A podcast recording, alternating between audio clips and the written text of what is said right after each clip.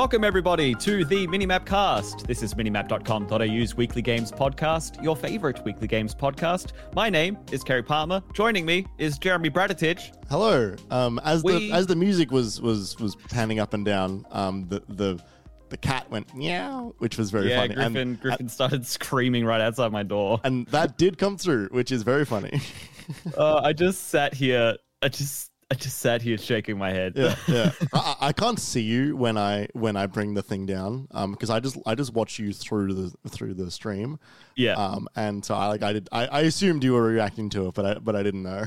I could see you. I could see you laughing. Yeah, yeah. Like, oh, bloody hell. It was like she stopped now too. She did it twice and now she's done. Anyway. Uh it's uh Jeremy, we survived PAX. yeah, yeah. It, it was a great time. PAX Yeah. Aus 2023.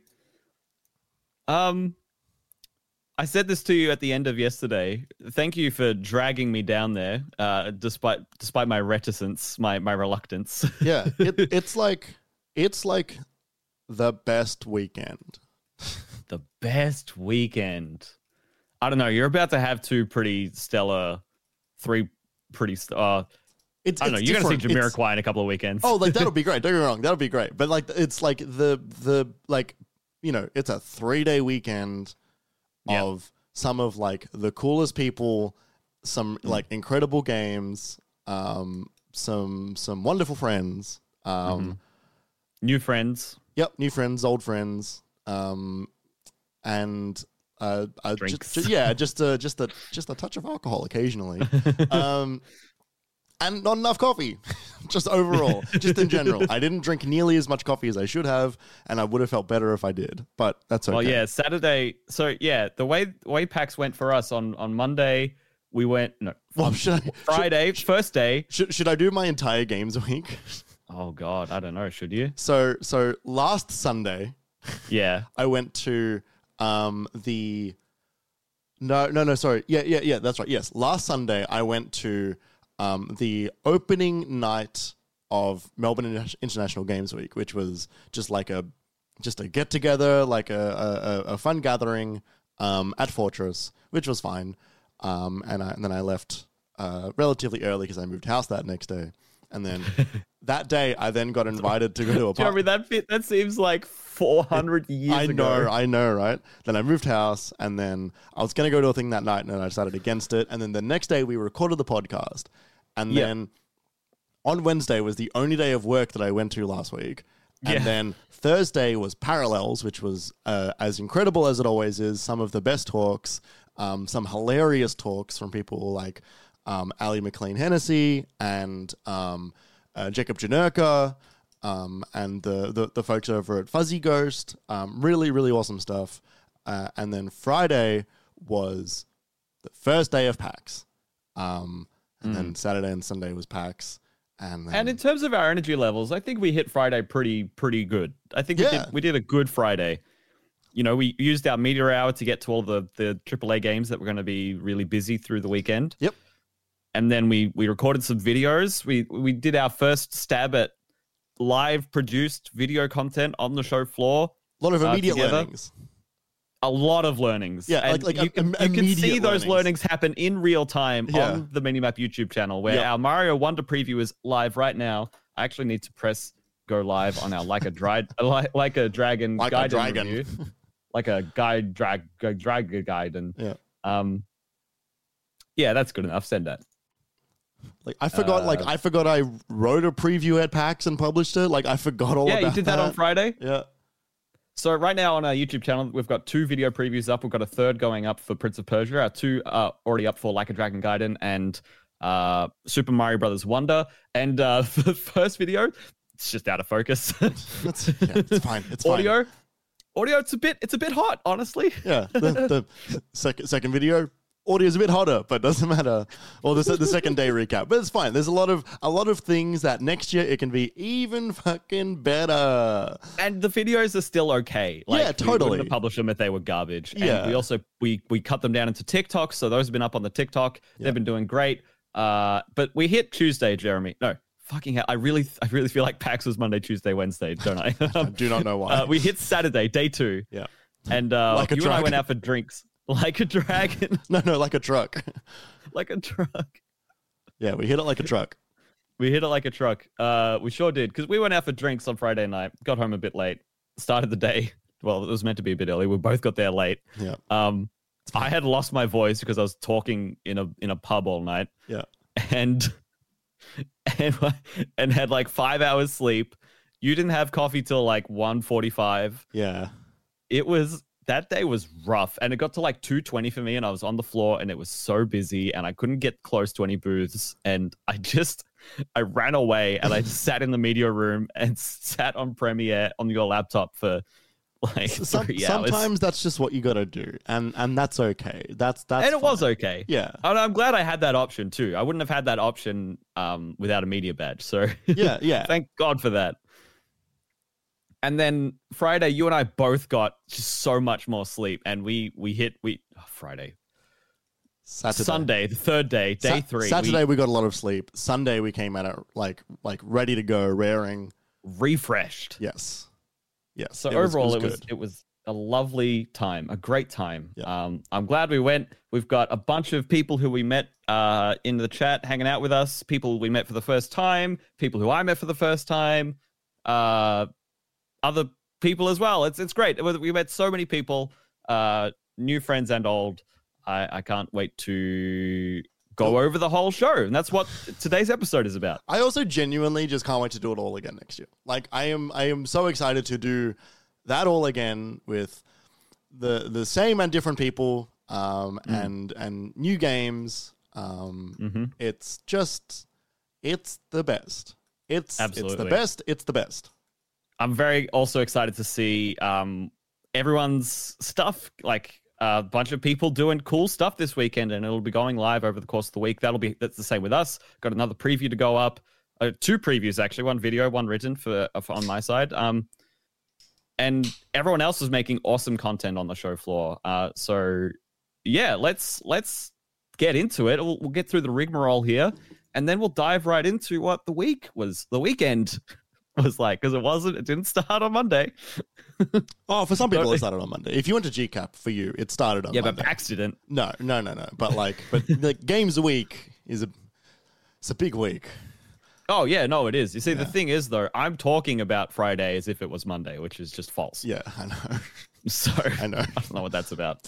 Um, so anyway, let's get started. Everyone, uh, thank you for joining us. This is the Minimap Cast. This is minimap.com.au's weekly games podcast. Uh, you can find this podcast on any podcast platform of your choice, also on YouTube and our website every Wednesday with 24 hours of early access given to all of our wonderful patrons. More on that in just a second. Uh, if you like what you're what you're hearing, make sure to tell your friends. Give the show a positive rating uh, wherever you're listening to us uh, makes a huge difference and it only takes a few seconds of your time. So, yeah, if you've got the time and the inclination, that would be great. If you want to get notified every time a new episode is released, uh, you can follow us on social media. Uh, we are at Minimap AU. That's the name of the accounts. It is always at Minimap AU on Twitter, Instagram, TikTok, YouTube, Blue Sky, and also Twitch, where we are live every Monday night, 7.30 p.m. Australian Eastern Daylight Time right now. Uh, for the live recording of the Minimap cast, we're live right now, sitting here with the chat, hanging out in the pre post the pre the pre show, the post show, the in the break. It's a great time. So if you're free on a Monday night, come and hang out with us. We wanted to say thank you to Shook for letting us use the Moog Model D Improv as the music for the Minimap cast.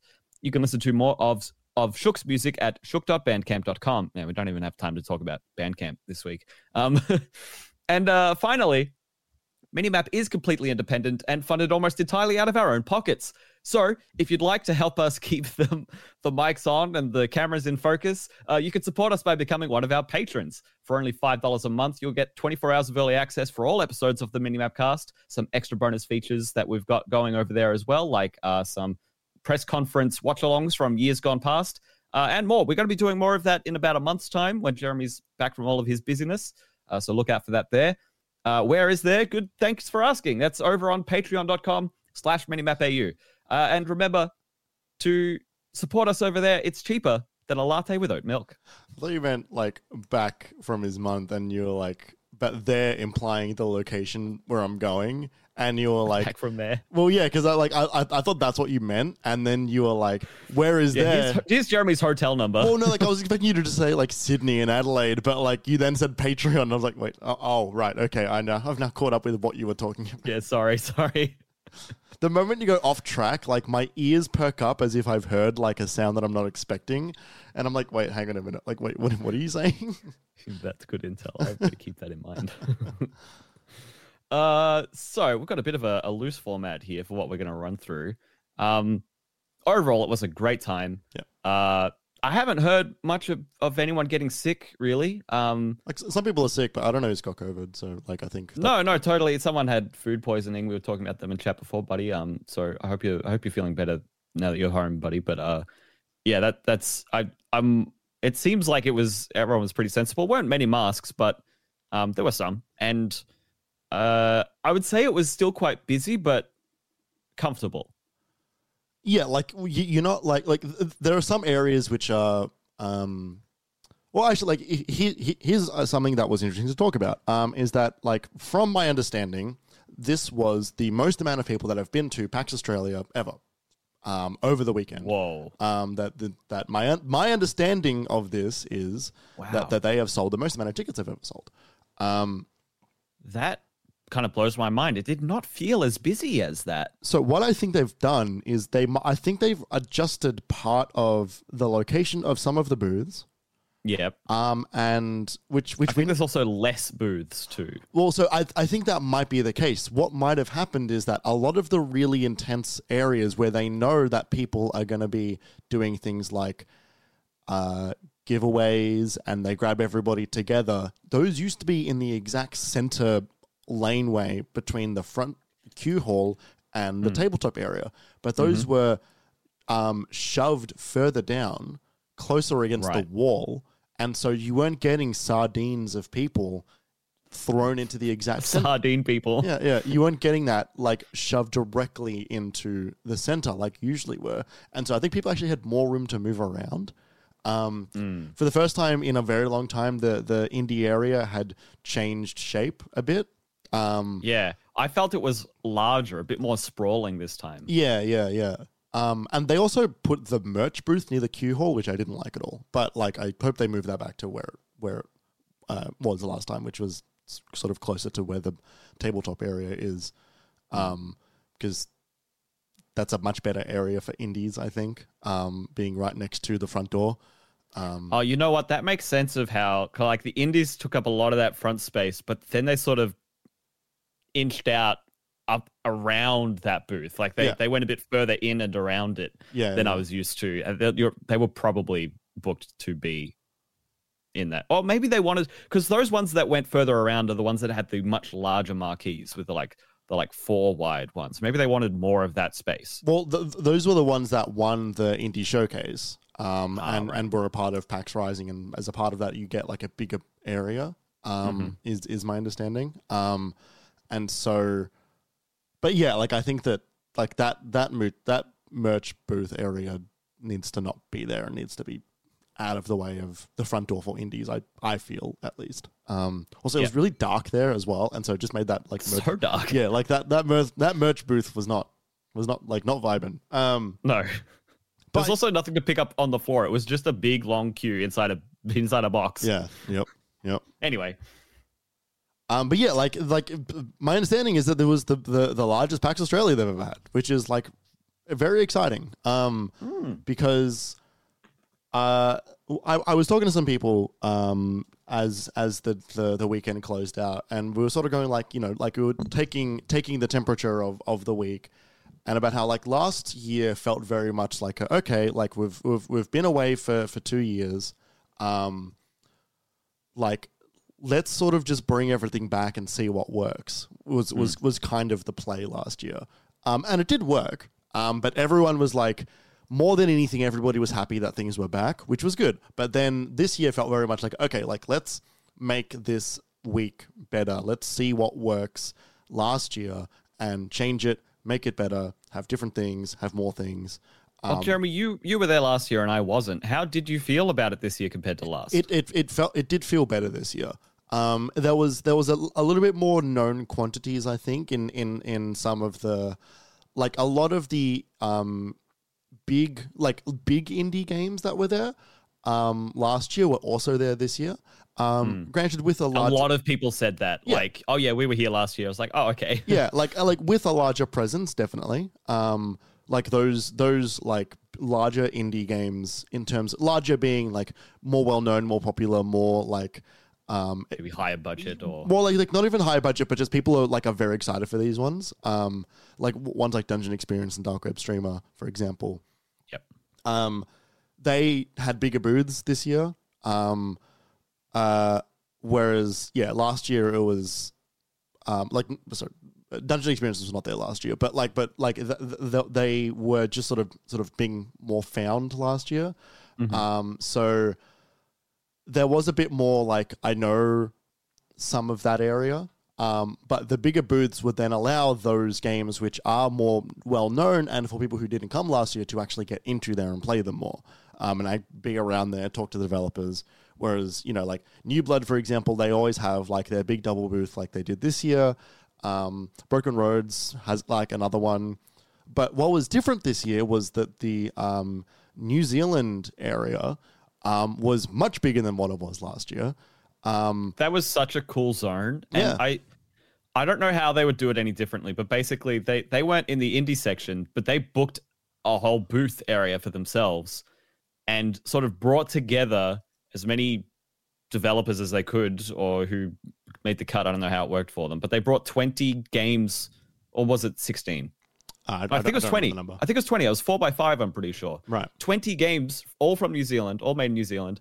Um, in this in this one booth area, and it was there was some cool shit in there. Yeah, yeah, like really cool. Like it was it was run by um uh Code NZ, I believe is the is the the uh, I'm not sure what it's called. The the group, the the the company that that's running it. The Um, organizers, yeah. Yeah. Yeah. Um. The they they were around last year. Um. But like I think that realistically they need more space next year. Like they absolutely like, like double. I would say, yeah, maybe like th- I don't think they'll get that. But Yeah. like they would have done well with it. they had a ton of really incredible games. Um. And like and this isn't even like you know like I'm not I'm not saying that like this was their fault like they probably just they could do what they could do. Um Yeah. but like but like the the games and like the quality of the games that were there the amount of games that were there um deserves more space. Um because there was like a, a there was uh f- four games basically per line. Um and like there was about like eight or nine or like like i think like eight tables or so you need to like get in the middle of it to actually play them and it's it was just it was so cramped. It's a shame because there was It some was really cool games in there. I if went you had a bag on, like you would, you would. It was like impossible. yeah like really difficult right? So like like hopefully next year they, they come around with with some more with some more games um because there was some really awesome stuff there. Some of that stuff we'll get through. Um some of that stuff we will we will get to a little bit later in the show. So. Gary I'm doing the thing you're doing. I know. Except much longer. Um, how did you feel about being back at PAX? Well, it's been How did you feel about being back at PAX with some back at PAX? backpacks with backpacks. It was. uh I alluded to this at the start of the show. I was, I was, I was reluctant to sign up to come this year. Uh, I've been generally fairly COVID wary as a rule over the last few years. Um, and a convention is like it's probably the most intense single thing you could do in terms of being around thousands of other people who have just traveled with thousands of other people from many different places on in many different forums inside trains planes like like it's such a if anything's going to spread it's going to be there which is why you know people in uh people always talk about like the pax pox you know they, they always come back with colds. Um so that was my sort of background leading into this but going i'm glad i didn't go last year because you know it did sound like it was a bit smaller a bit uh a bit kind of stranger a bit more getting back on its feet after being on hiatus for so long. Um coming back to this and this feeling so normal was great. You know, there, there wasn't there wasn't an Xbox presence and or a Sony presence or a Square Enix presence or you know there were a lot of the big players missing, but there were enough there for it to feel like the show was still alive and still had plenty of options. Yeah. Um, and it and it left more room for other cool things. Like there were plenty of PC pre-builders that had heaps of space, like AfterShock and BPC Tech, and um, and that meant there was so many cool computers on show and and awesome monitors, and LG had a whole area, and MSI had a whole area.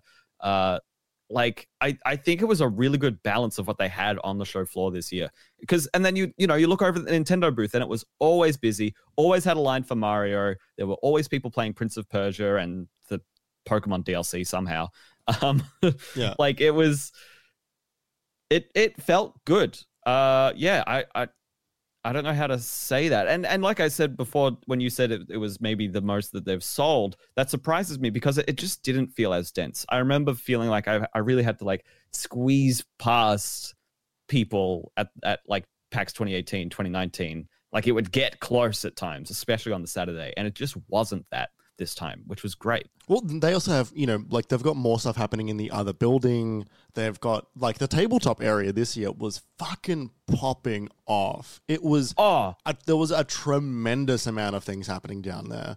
there Um, was. I when I went there on Sunday, day three.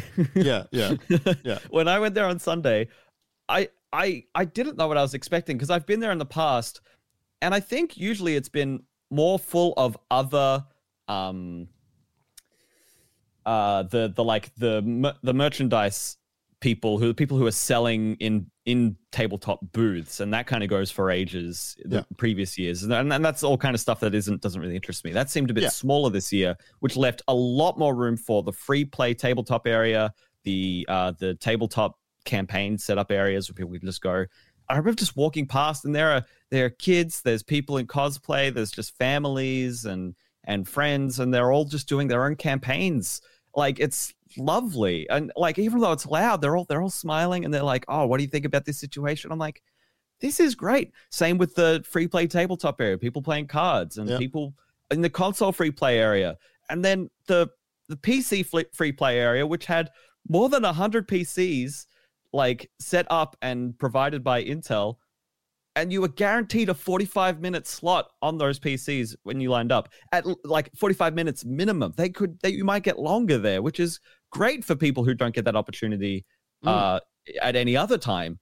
Also, like Tekken 8 was there for some reason, Yeah. which was not advertised. Yeah, And yeah. like the only reason I knew that was because there was a little cardboard sign on top of the on top of the uh, marketing standee yeah, it's like someone had just drawn a cardboard sign and said it was like Tekken 8 with an arrow this way, just in like pen. Yeah, It was like, what the fuck is this? Sure enough, there was Tekken, not over there, not near Sega and Nintendo or the indies in the gaming area. It was it was on the other fucking side of the planet Yeah, in the other room.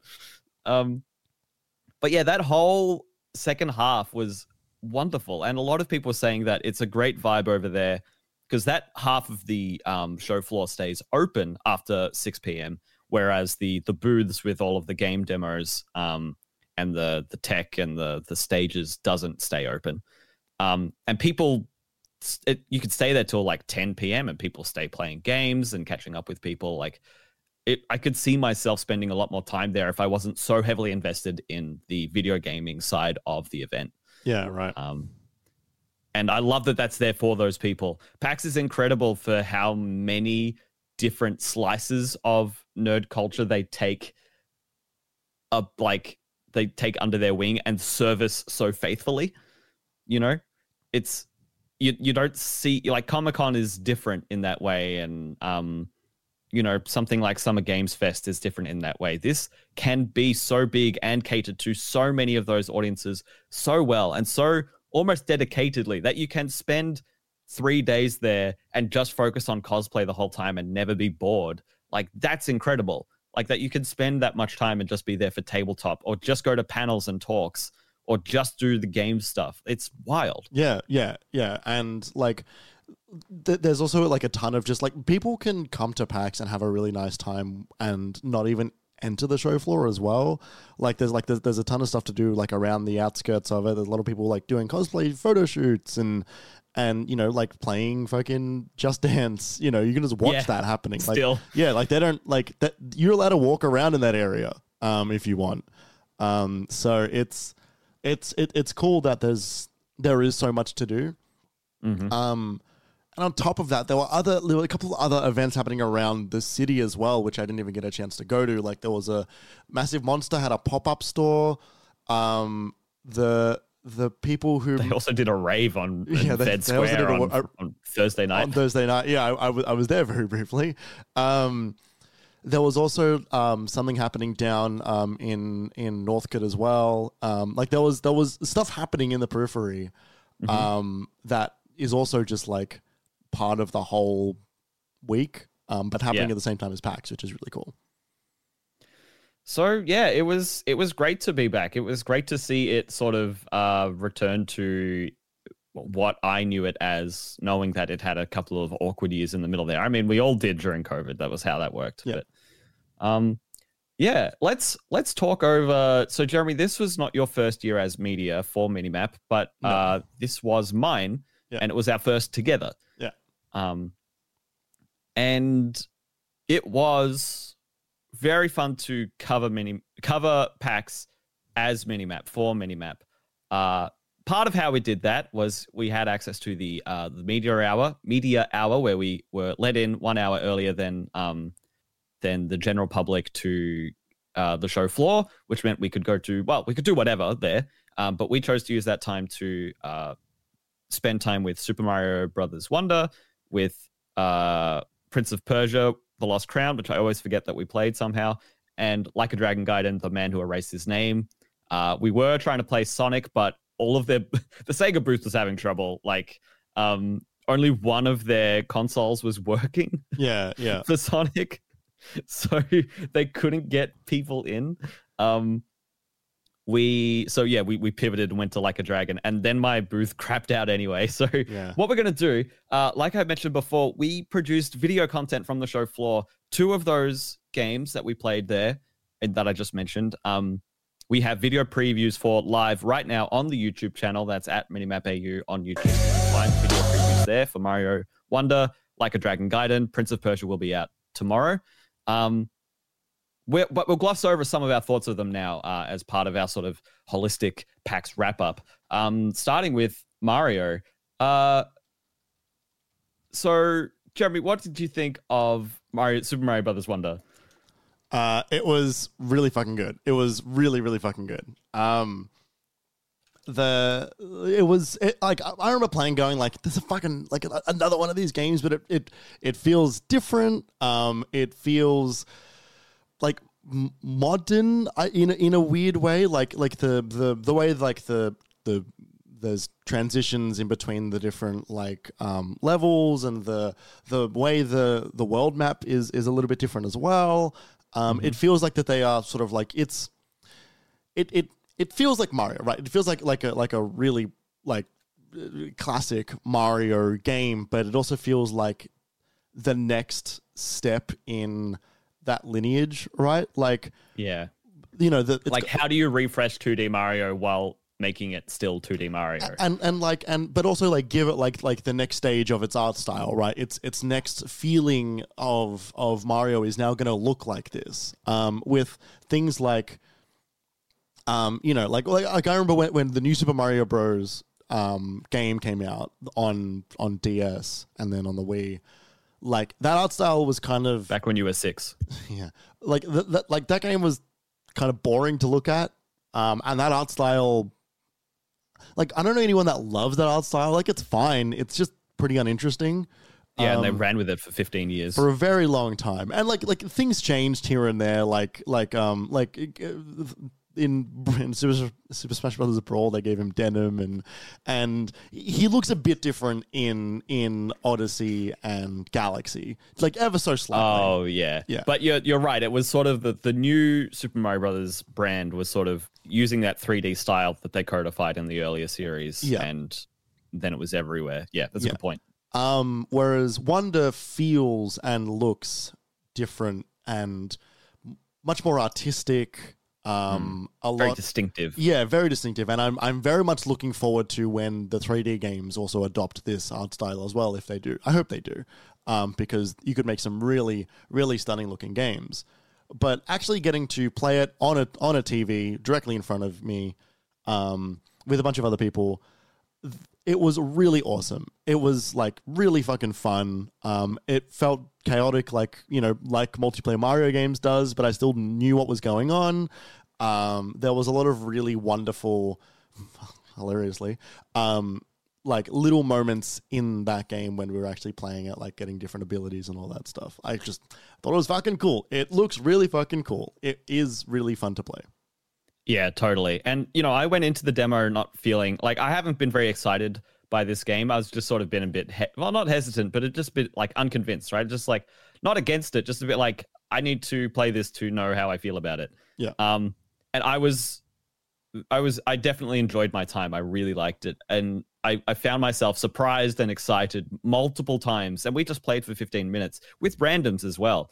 But there were a number of times where I was like, whoa, or like finding little details, like the way they go into and out of pipes. Like it's just animated more differently and and it's cute and Yeah, yeah, and there's lots of little things. There's flowers that talk to you and and they're all smiling the whole time. And like, I don't know, it's just cute and nice and fun and surprising. yeah. I uh I showed mum uh the my one of the videos that we put up for Mario and she was like, "You know what? I'd love to play that with you. That looks like a great time." I was like, "Great, sounds like a plan." And like I don't remember the last time I played a game with my mom. like like I, I it was probably 15 years ago and I don't remember what it was because Yeah, she right. just doesn't really do that. Like and Sure. so it was like, "Oh, that's nice." yeah. Yeah, like The game's just nice. like families are gonna like eat this game up, but also it's going to be nice for basically everybody. Like it's it's not a thing that I think anyone is gonna be put off by because it is just so fun to look at. mm-hmm. It's just just visually like enticing as all hell. So yeah, it's it's really good. Yeah. So, um, like I said, we've got those other previews there. You can find cut down versions of them on TikTok and on YouTube uh, to see our full thoughts. Also on the website, they'll all be up on the website, minimap.com.au. Uh, but yeah, we'll go to Prince of Persia, The Lost Crown next. This was like we were excited to play this because it's looked great every time they've shown it off. But man, it felt great too when we got hands on. It felt good. Yeah. Th- this Like this might like, be my like game. picking this up day one, kind of. Yeah, like this might be my this might be my game of the show.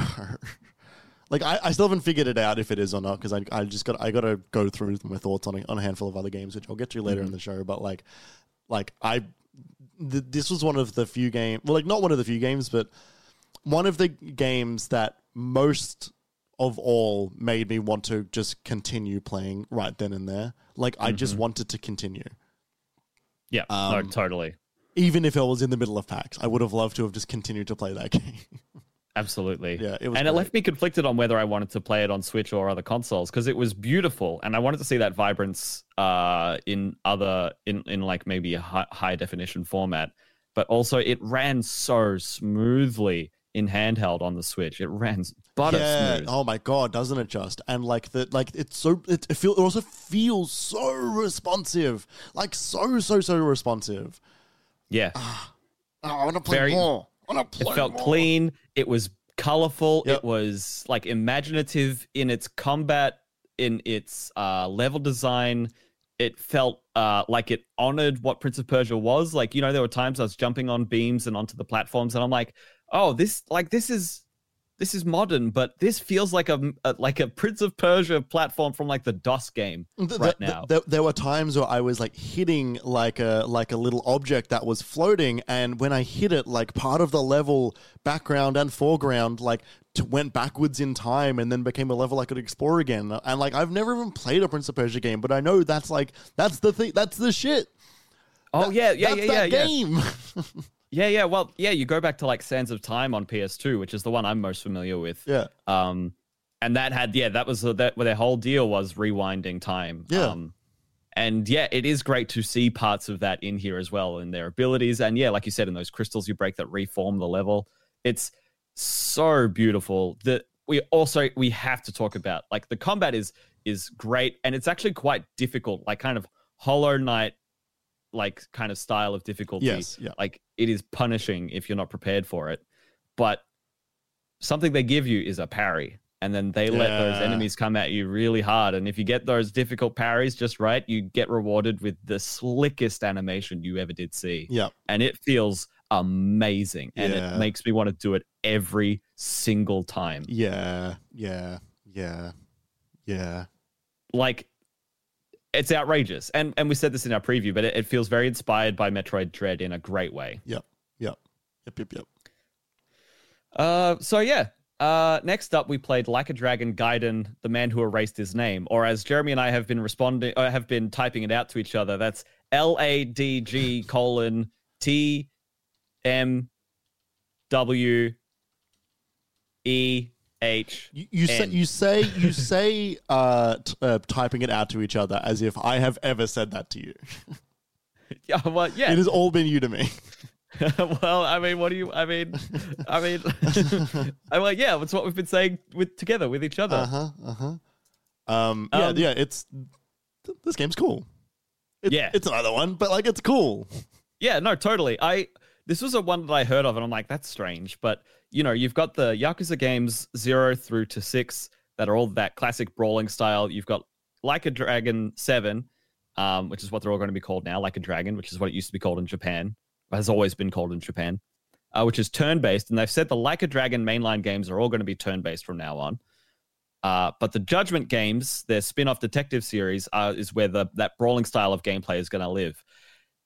And then they just gave the main character from the Yakuza games his own spin-off series so that he could do some more brawling on his own, which I think is very funny. It is Um, very funny.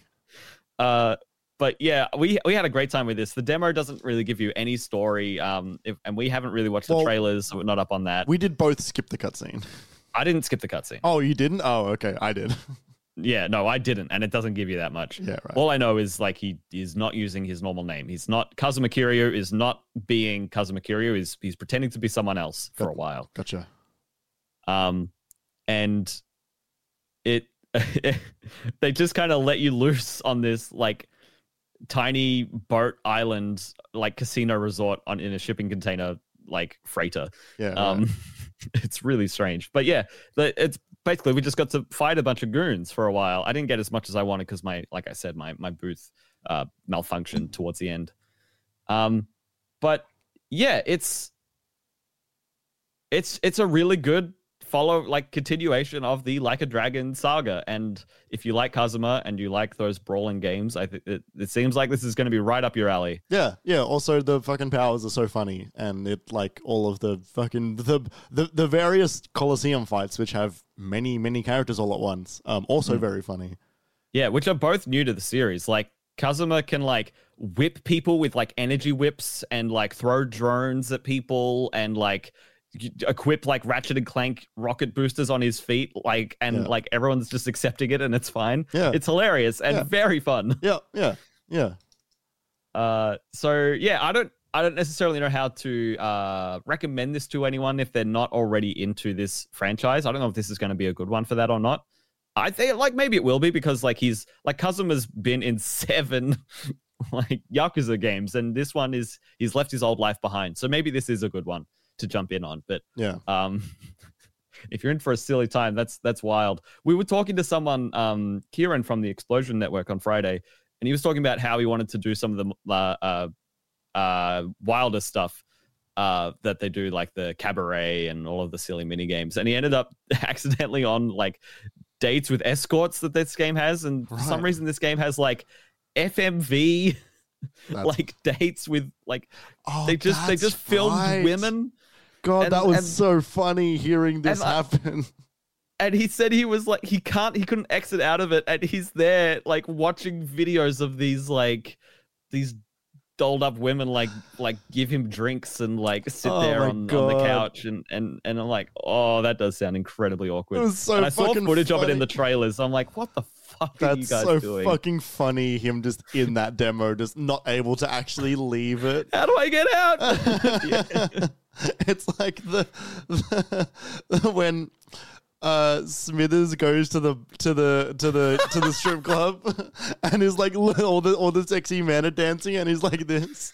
yeah yeah. So that that's a that's a weird holdover. I don't I, I I don't trust RGG Studios with their depiction of women for the most part. Um, and that is a, a perfect example of why. But um, it does lead to a very funny anecdote from the weekend. um, Jeremy, I'd loved it. Before we go to the break, I would love to hear your thoughts on Sonic Superstars. I didn't get to play, but you went in and did Yeah. on Sunday. How was it? Uh, it's it, it's pretty good. um, Yeah? yeah, like it, it's pretty good. Um, it's it it feels like um how do I put this? It it kind of feels like the new Super Mario Bros. version of old Sonic, like like that kind of adjacency where it's like Right. you know like uh to to what to what new Super Mario Bros. is to Mario, Yeah. Sonic Superstars is to Sonic the Hedgehog. Where I like thought Sonic Generations was that, where they had like. Oh no, because that was like old and new styles together. So I, I think this has that as well, but like the demo I played doesn't have that. Um, but my understanding is this has Like some 3D run forward levels. well, so like it has it it it it definitely has that, but it's different. Those are like imagine a big 3D space without a floor, and all of the little orbs that you would be picking up. You're in 3D space, but you are like grappling to them and swinging forward, even though the camera is only behind you. And oh, that's fun. yeah, like it, it's different, but it feels like it feels fun. Like it, was fun. Those those side levels were fun. Um, like the the the the the visual fidelity of the game was quite good. I was playing it on I think a, an Xbox or a PlayStation. I don't remember. Um, like it like it it looks good. It played pretty well. Um, the it sounded good. I don't know. Like I I ju- I had a good time playing the playing the Sonic the Hedgehog game. Um, it Great. It is it is Sonic the Hedgehog gameplay. Like you, we know what that is. Um, Is and it is it better? uh, it, it uh, fans of Sonic the Hedgehog will be very happy with this Sonic the Hedgehog video game. If you Oh. if, if you if you don't like Sonic the Hedgehog gameplay, this is not going to be one that is going to be like hell yeah, this is the one for me. Roger Um, that. Yeah, yeah, no, like Message received. yeah, like if Logging off. if, if you if you enjoyed Sonic Mania, you will have a good time in this. I should play that. Sonic Mania is incredible. Mm. And I don't even love Sonic gameplay. Like I think it's fine, but I don't love it. Yeah, that's yeah. That I mean, that's what. Yeah, Yeah. totally. Um, yeah, Um, th- this was fun, and the you, you can choose between Sonic, Tails, Amy, and Knuckles. Um, Is Knuckles a vet in this one? probably. um, uh, you can't sleep with Knuckles' wife. Um, but like you, the, the vet thing. Um, like uh, like the they they did play differently, and there were two different levels that you got to play that I got to play in the demo. There was like a regular ass like Green Hill Zone, um, and then there was like a like a jungle level. Um, they they do like the the loop de loop stuff. Um, but they also do um, like cylinders that you can then run up in that 3D space. Um, yeah, yeah. like the camera like pans around or something. No, no, no, no. Like the, the, the camera stays sideways, but like you are still running like th- Oh like- yeah, right. yeah, like a sideways cylinder. Um, there also were were times where you would get thrown to the to the background part of the of the level as well, um, which which which was quite cool. So it gave you that like more level to explore in the same space, um, and then you you would often then like usually that would be more of a like a way to get to another part of the foreground level, but there were still things to explore in the background part of it. Um, it it's good. It's good. I I, Great. I I hit Doctor Eggman four times, and then Nice and then, one. And then his robot that we've seen a, a trillion times um, flew away as it does.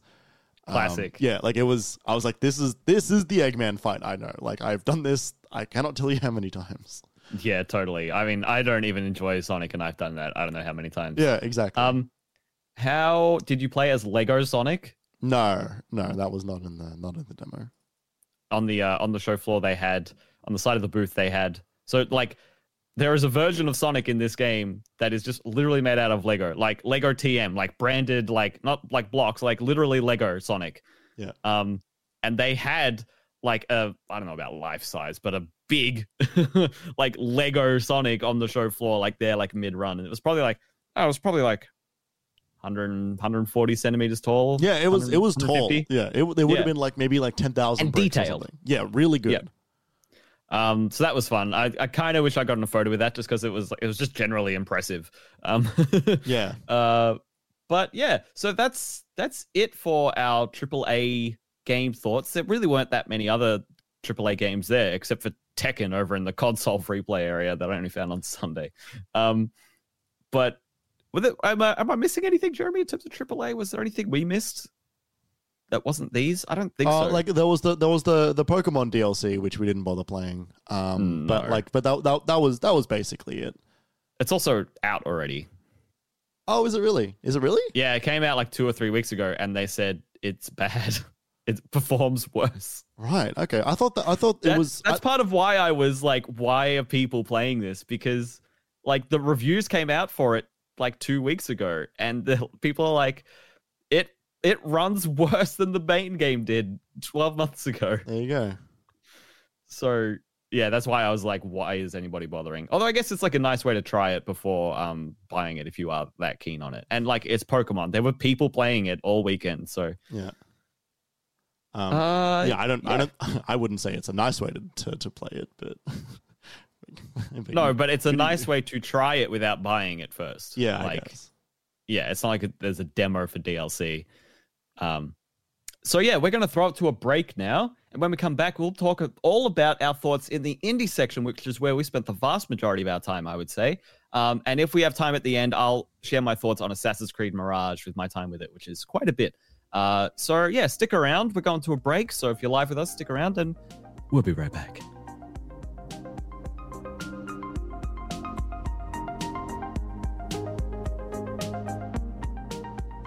Welcome back to the Minimap cast. We realized during the break that we're only recording half of the show's formats uh, for that first half, but it should be fine. So don't Yeah, worry yeah, about it. it- We've got it- the recording on Twitch. Yeah, it'll be fine.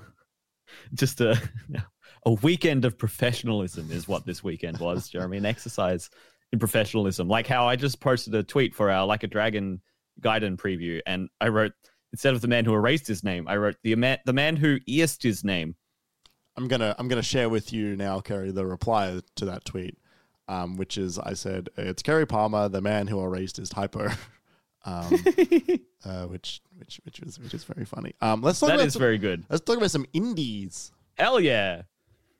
Uh we spent so much time here, partially because they were so busy all weekend at PAX. It was great. Like I hardly I, I didn't see an empty booth until after 4 p.m. on Sunday, honestly. Yeah, right.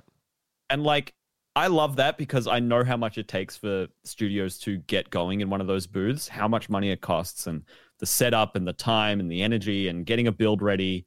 Like and I ha- I've barely been a part of one of those um, systems before and and I've heard plenty of stories from developers and so I was very glad for all of the all of the devs there that they were having such a successful weekend. Um, how do you want to do this, Jeremy? Because there was so many.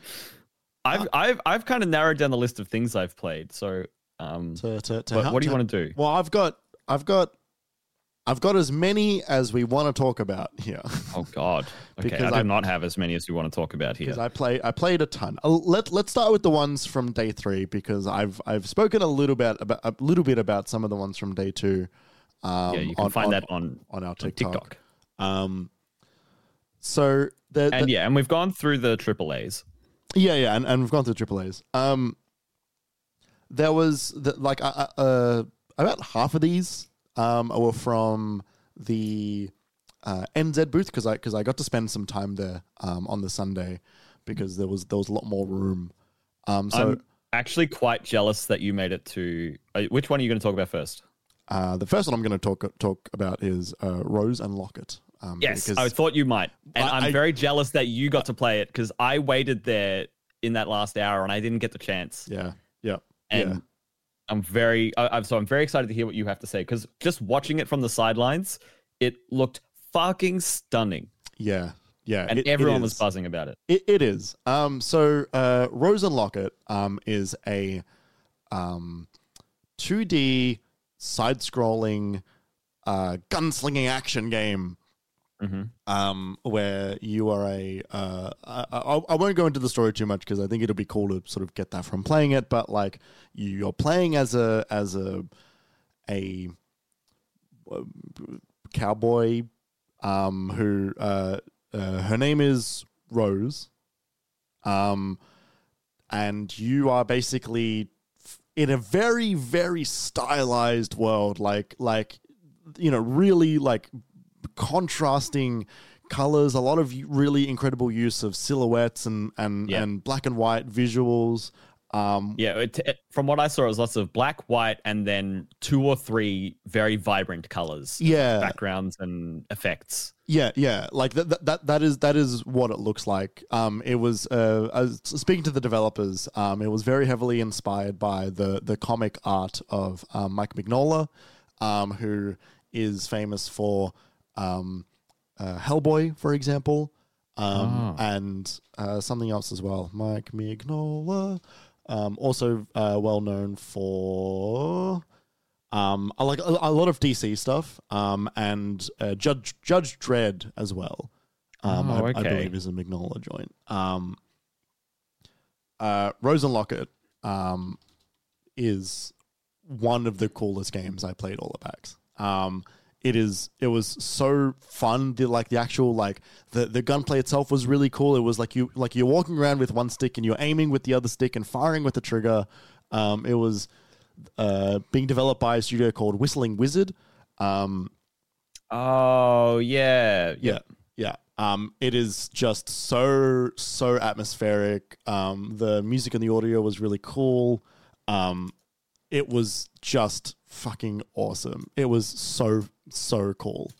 Jeremy, I don't know if you want to do this for this part of the show, but if you want to get a trailer up, I've just posted it in our Notion page in the topic of the show section. Uh, it'll take me it'll take me too long to. to, to Yeah, I didn't that. know if your scenes were set up. Yeah, so, like like they are, but like it'll it'll be too much of a hassle to to to all good. put through. No worries. Um, yeah, it's it is it is really cool. I definitely recommend people um uh checking checking out that game. It was Do just they have a slated release date for that one yet?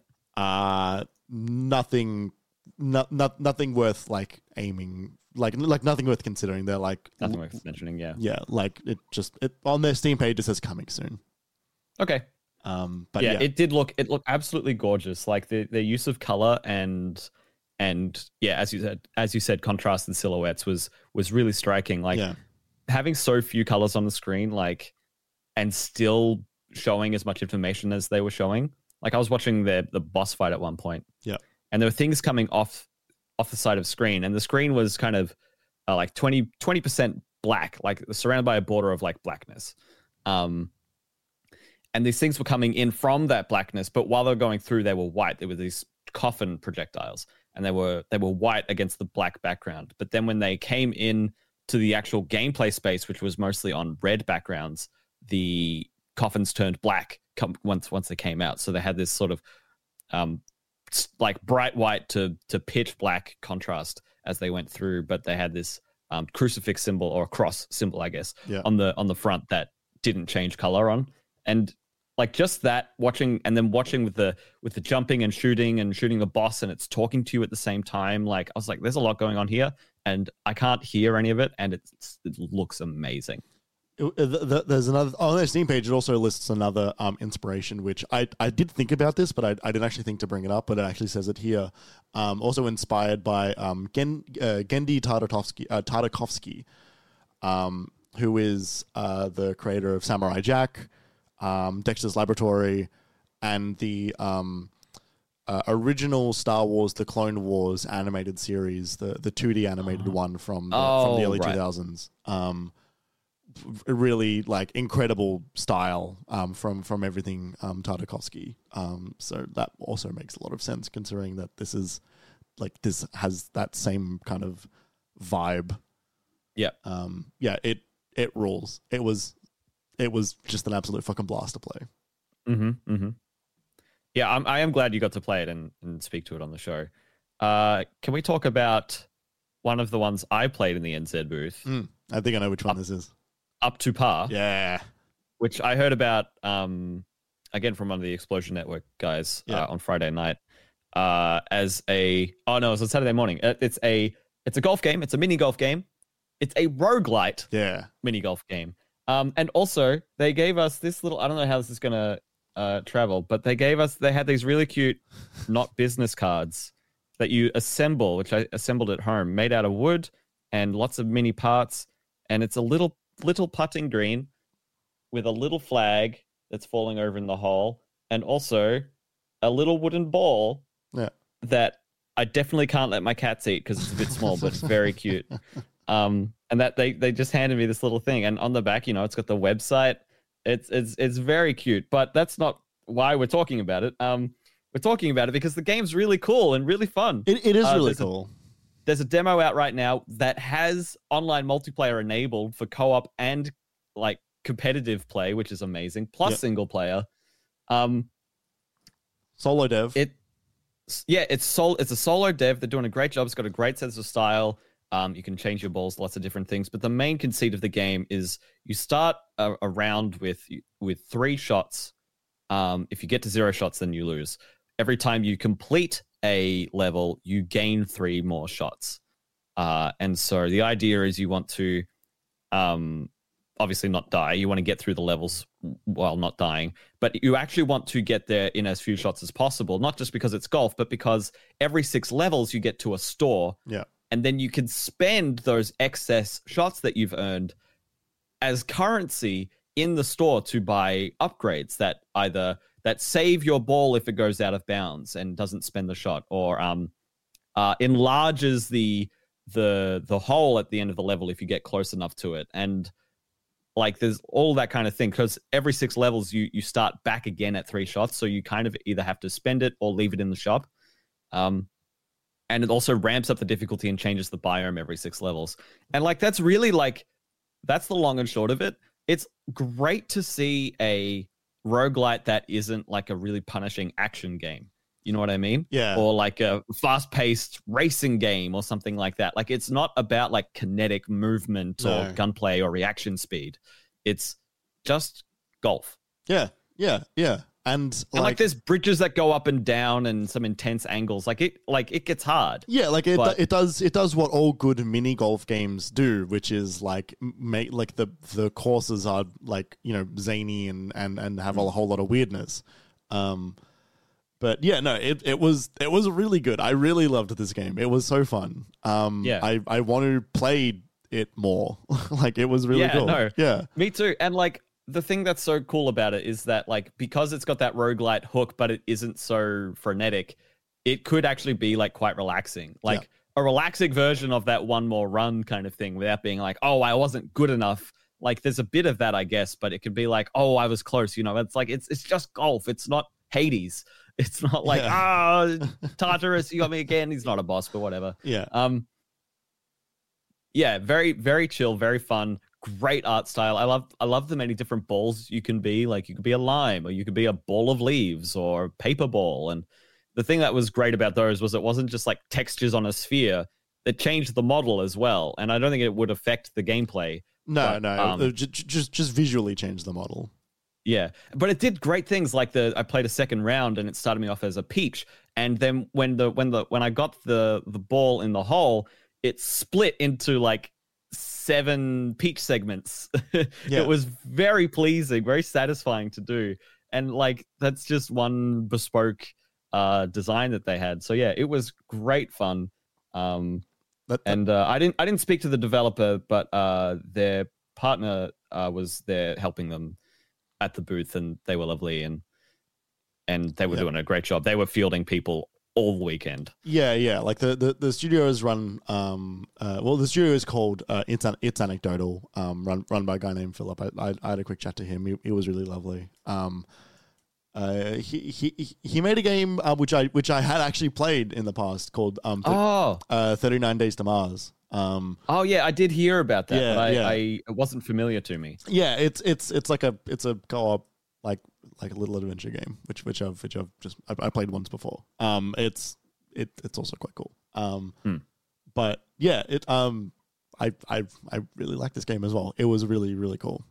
hmm hmm Um, What's next for you, Jeremy? Uh, look, s- stick, sticking with the NZ booth, um, I played a game called um, Adaptory. um, Adaptory. Adaptory. Um, this is a uh, 2D uh, base building exploration game. Um, uh, and like game. again like and survival game um kind of like uh like RimWorld or like kind of like um like side on uh Dwarf Fortress a little bit um Oh, okay. um, where you've got like a you've, you've you've got a group of characters. Um, they like crash land like they, they're on a spaceship and they crash land on a planet. Um, and it's all it's all grid based and like you basically, you know, dig down a little bit and then you can build a base and the you just like cl- you you tell the group to do actions like as a whole and, and they do stuff and then you can uh, automate them to do certain things. Um, like uh, you know like like you're really good at mining you're really good at um, you know tending to crop and you're really good at you know pumping water or whatever um, Oh yeah, this looks very um uh oxygen not included or yeah or- yeah kind of like that um, uh, like like the, the, the game the game is really good. It- it's it's it's it was it was, it was really interesting. Um, what actually made me really um, really consider this game quite a lot was that there's a uh, all of the characters are randomly generated um, and they've all got randomly generated perks. Um, and I, I had like a like a quite a decently like meaty chat with the narrative designer of the game Okay. beca- because this game didn't immediately scream narrative designer to me. Um, but they have a dedicated narrative designer who is uh, a, a, a currently uh, getting her PhD, um, and uh, we had a chat about how I was like, "What's a narrative designer do on a game like this?" And she was like, "Well, like." Um, I'm we're, we're building you know systems so that the the characters will actually talk and interact with each other and and our hope for the future is that the they they will have animations that actually res- uh, reflect the characters' personalities and quirks that they might have, or like little habits they might do, um, in in a more idle sense. And they will the the the way the game works is that they also have like all the characters have individual journals where they are writing what they're thinking and feeling at that time, and they're systemically building this like like immersive sim esque kind of little like immersive sim world esque thing where like characters are doing their own thing and enjoying doing what they're doing and and then being like you know uh, emotionally feeling uh, things as as they do things they do or don't like or have interactions with the other characters that they do or don't like for example if uh, if if one of the characters dies, you know, they like the rest of them will feel quite melancholy. Um, But they will also be quite unhappy if they are not doing the the task that they are good and and and interested in. Um, but that also is determined by you get like a character bio and and depending on where they're from can determine a lot of the things that they are really into. If they're from uh, like the, all the locations where they're from are like um uh, like fictional but Yeah. like there might be a like a planet that, that one of them is from that is really known for people who are really into you know um, harvesting crop and, and and cooking food maybe and so if that person isn't the cook they're probably not going to be having a good as good a time and they'll reflect that in their journal and all that stuff um it was it was really interesting um to to have someone dedicated to that on a game like this um which i think Yeah, especially with that much like random generation and and well, like uh, like procedural unknown. generation, but yeah, yeah, like Yeah. a- all of that stuff, like systemically interacting with itself. Um, it's it was, it, it was it was really cool. Um, Sounds very ambitious uh, and very exciting. yeah, yeah, I I had a and like on top of that, like the actual gameplay itself was quite fun. Like you know, I was uh, setting up solar panels on my spaceship and. And I, I'd across the the four uh, the four crew members that I had, um, I I only built one bed. Um, and so like, but like they all wake up at like roughly the same amount of like they all wake up at the same time. Um, and, and they were all they were all kind of sharing the tasks at that point. Um, which which was which was fun because it made it made it made that they were very efficient. But then one of them went to bed, and the others didn't have a bed to go to, so they sort of kept on working and I was like moments away from breaking through the rock to reach the vacuum of space because I Oh. because I needed to install a um, solar panel and they can kind of hold their breath out there for a little bit enough to sort of build something then run back through the doors um, and so I got them to build the tunnel up to where the vacuum of space were and three of them just collapsed on the floor, and I went, "Oh, They were exhausted. I was like, "Oh fuck, they died." And I like, and I, I sort of looked at the person running the demo. I'm like, "I think I killed like three quarters of my sh- of my crew by mistake." And they're like, they looked at them and like, "Oh no, no, no, no, they're just sleeping." Um, No, no, he's rested. well, like I thought they were joking because I'm like, oh right, they're sleeping because they're dead. But like, no, they were actually they were all exhausted, so all three of them collapsed all at once. Yeah. And then I looked over at the fourth one, and they are having the most peaceful peaceful snooze in their bed. Completely oblivious. yeah, completely ob- oblivious. And so they woke up fully rested and totally fine, well before the other three woke up. Yep. Um, but but that was quite funny. That that, that game's also um, uh, probably going to come next year, Mhm. um, and developed by uh, Stormcloak Games. So yeah, that one that one was also quite cool. Sweet. Awesome. What's Uh, up for you? I spoke about this game to everyone I saw. Yeah. And it's a game one. that's out already. Yeah, And it's a game that was nominated at the AGDAs this year. Uh, it's called Spin Rhythm XD. It's a new rhythm game. Well, again, it's not that new because not only is it well, it has, is it out already, but it's actually been out in early access for like maybe years at this point. Yeah. yes. Um, and it's been at previous PAXs, and I just haven't. I just haven't. I'd never heard of it until I walked onto the show floor on Friday. I felt. I felt like. I felt like I've had my head in the sand because it was like, oh, it's been nominated for this, and they're cool for that. It's like, oh yeah, I saw that last year. I'm like, why have I not heard of this game? So it's uh, it's a rhythm game. It's not like DJ Hero or Guitar Hero. You can play it with a controller. You can play it with a keyboard. You can actually play it with a DJ MIDI turntable. Um, which they had set up at the booth, uh, which was part of why it kind of hooked my attention. But the way it works is uh, you've got like a tube in the center of your view, and there's you know there's kind of a highway coming down this tube towards you, um, and you've got a ring right in the in the center that that alternates blue and red segments, and you have to match the notes to the blue or red segments as they come down the line. Uh, tapping notes, catching smaller ones, just making sure you get it in the right thing. You don't have to hit the button every time the big ones you tap and hold. There are rings that you press with another with another button, and then you you have to spin the ring uh, when arrows that point left or right come come past, and and it's and it's a really nice, satisfying flicking motion on the screen, and actually in real life too, uh, whether you're on controller or uh, on on mouse or on the on that turntable. I played it on Friday, and this is again this is another one. It had people all weekend. I played it on Friday. Um, there were people waiting for the turntable controller, but I just jumped on the controller, controller, the PS5 controller. Yeah.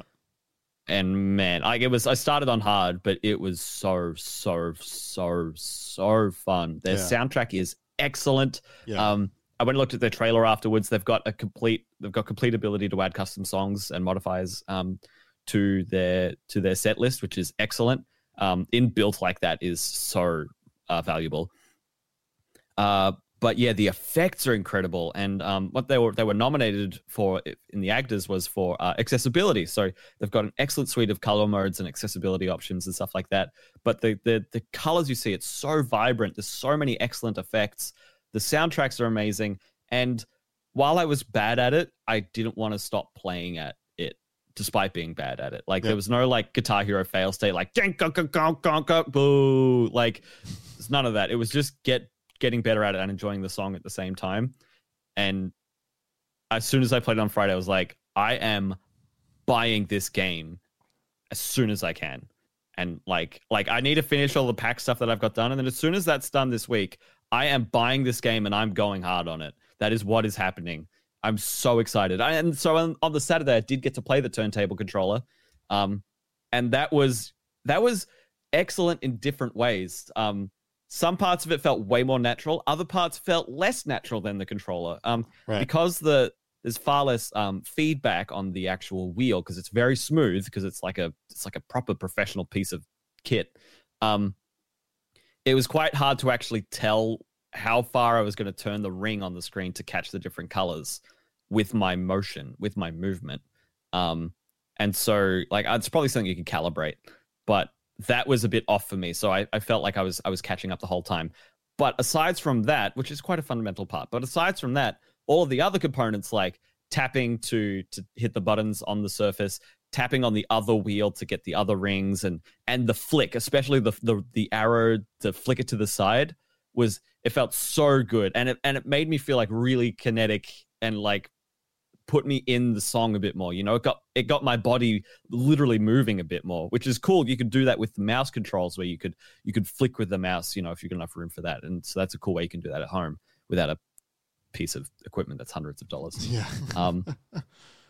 so yeah, I I'm I don't know how much it is. I know it's out. Let me let me look it up right now because I'm, I'm I'm very curious. It's 25 bucks. It's got a supporter pack. It's got a demo. Um, it's got DLC. It's coming out on Switch soon. Uh, if, if it, it it played really well on the PS5 controller, if it if it runs well on Switch, then I can see that being an excellent way to pass the time um, handheld. It's just such a fun time. Yeah, but Did you get to play it? the stick drift? no.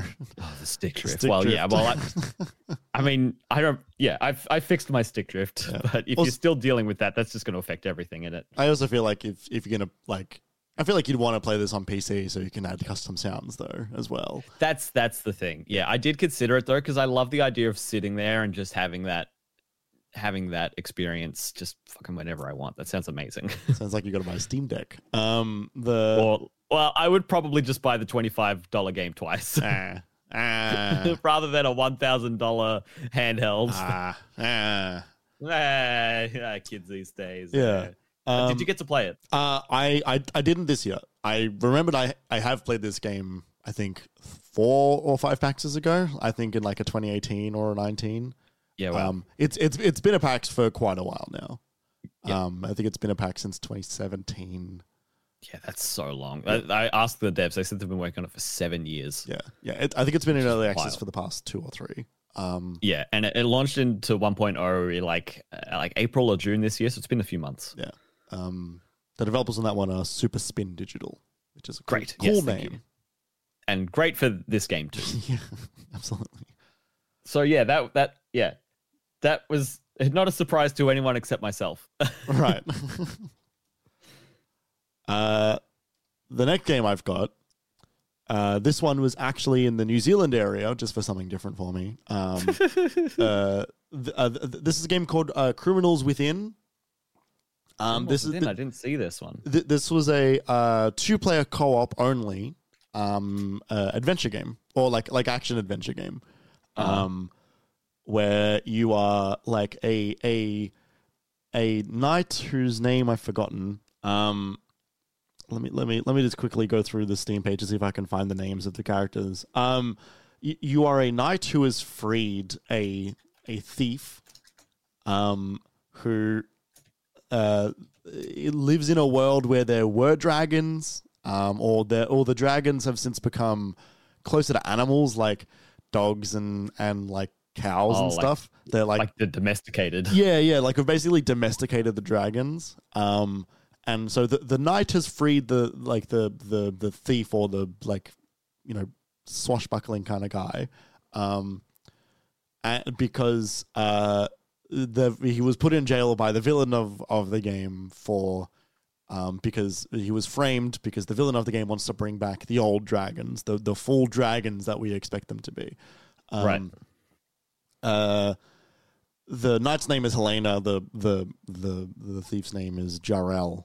Um, the this game looks like a Pixar movie. Like Yeah, I'm looking with- at like a reveal trailer now, and it's fucking gorgeous. yeah, like with its with its like with a level of fi- fidelity, but also with its animation, with its vibrancy, with its colors, with its design of the world and and the creatures and the people. Um, it's it's it was a really impressive looking game.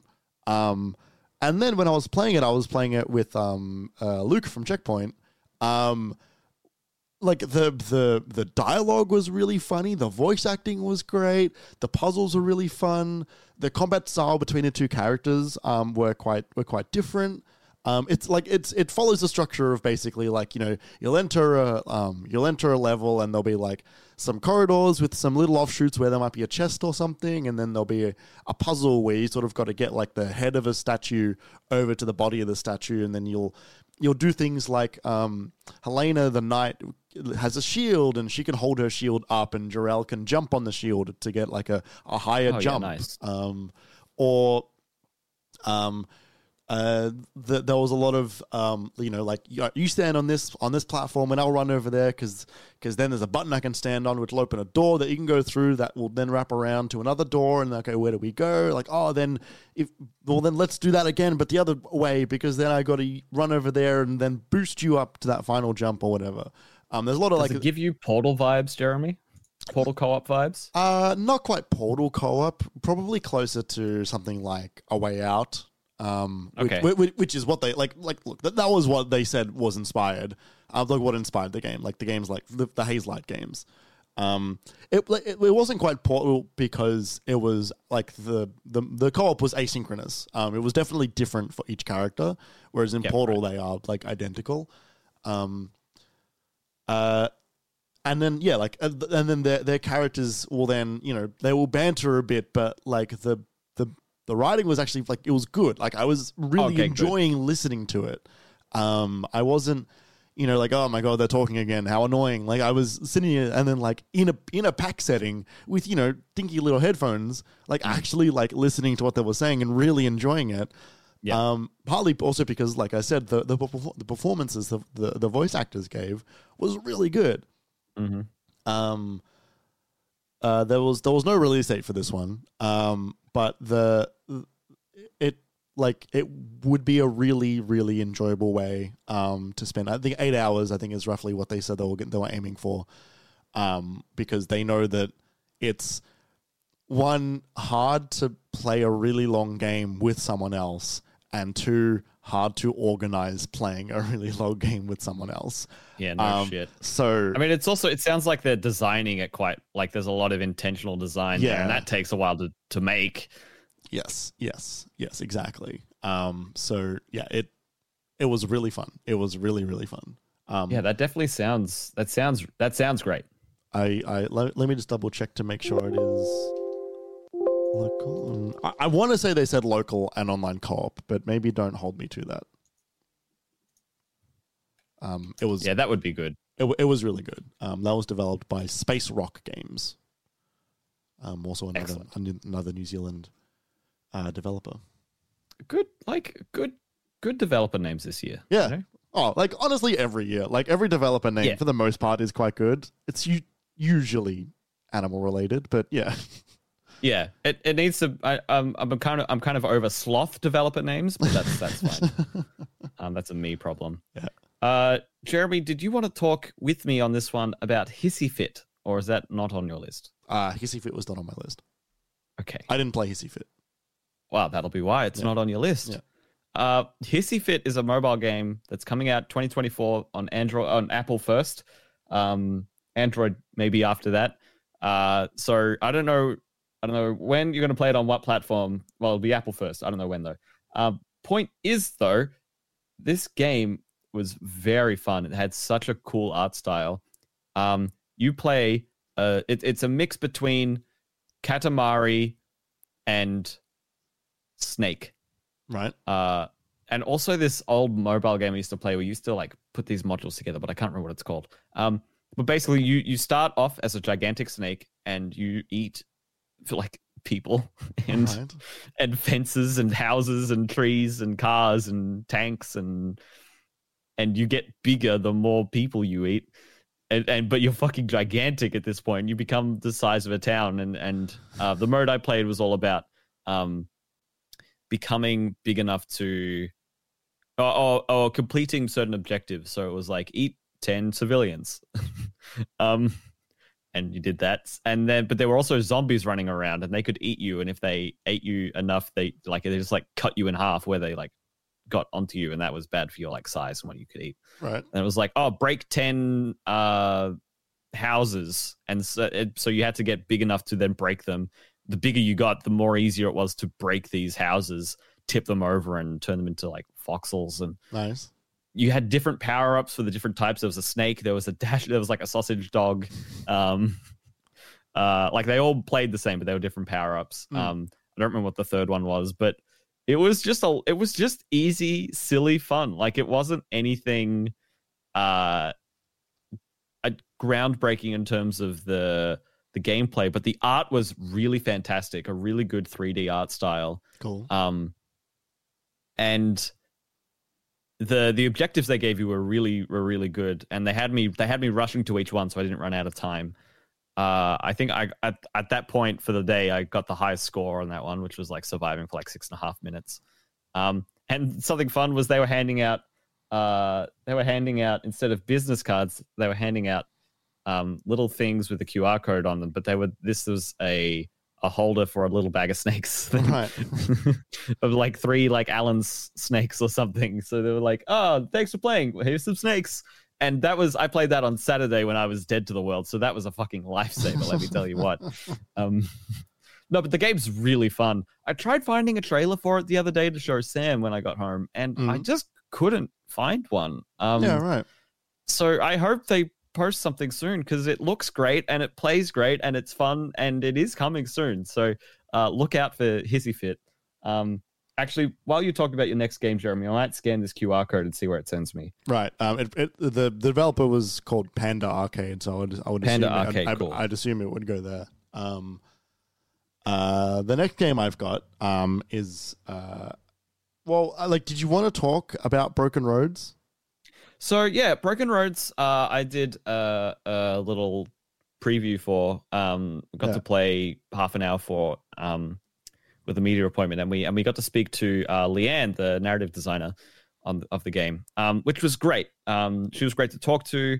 Uh, had interest, in, interesting answers to our questions. Um, you also were talking a bit with her about like how I would like choose my character at the start, which was funny to hear. Yeah, like b- because I'd played the game before. Um, I didn't. I didn't go to the interview. Well, well, but basically, we went we went to the appointment together, and I said like, "You drive," because I've I've played it, and and Yeah. and, and so I just like spoke to her while you were playing, um, just to sort of like make small talk, but also like just get like a greater understanding of like what their last year has been because I played it last year, um, and turns out that that that it's been everywhere um since then. They took it to. Gamescom and and the stu- the this very Australian studio called Drop Bear Bytes is founded by two South Africans, and the lead writer is in Canada, and it's a Yep. game set in WA.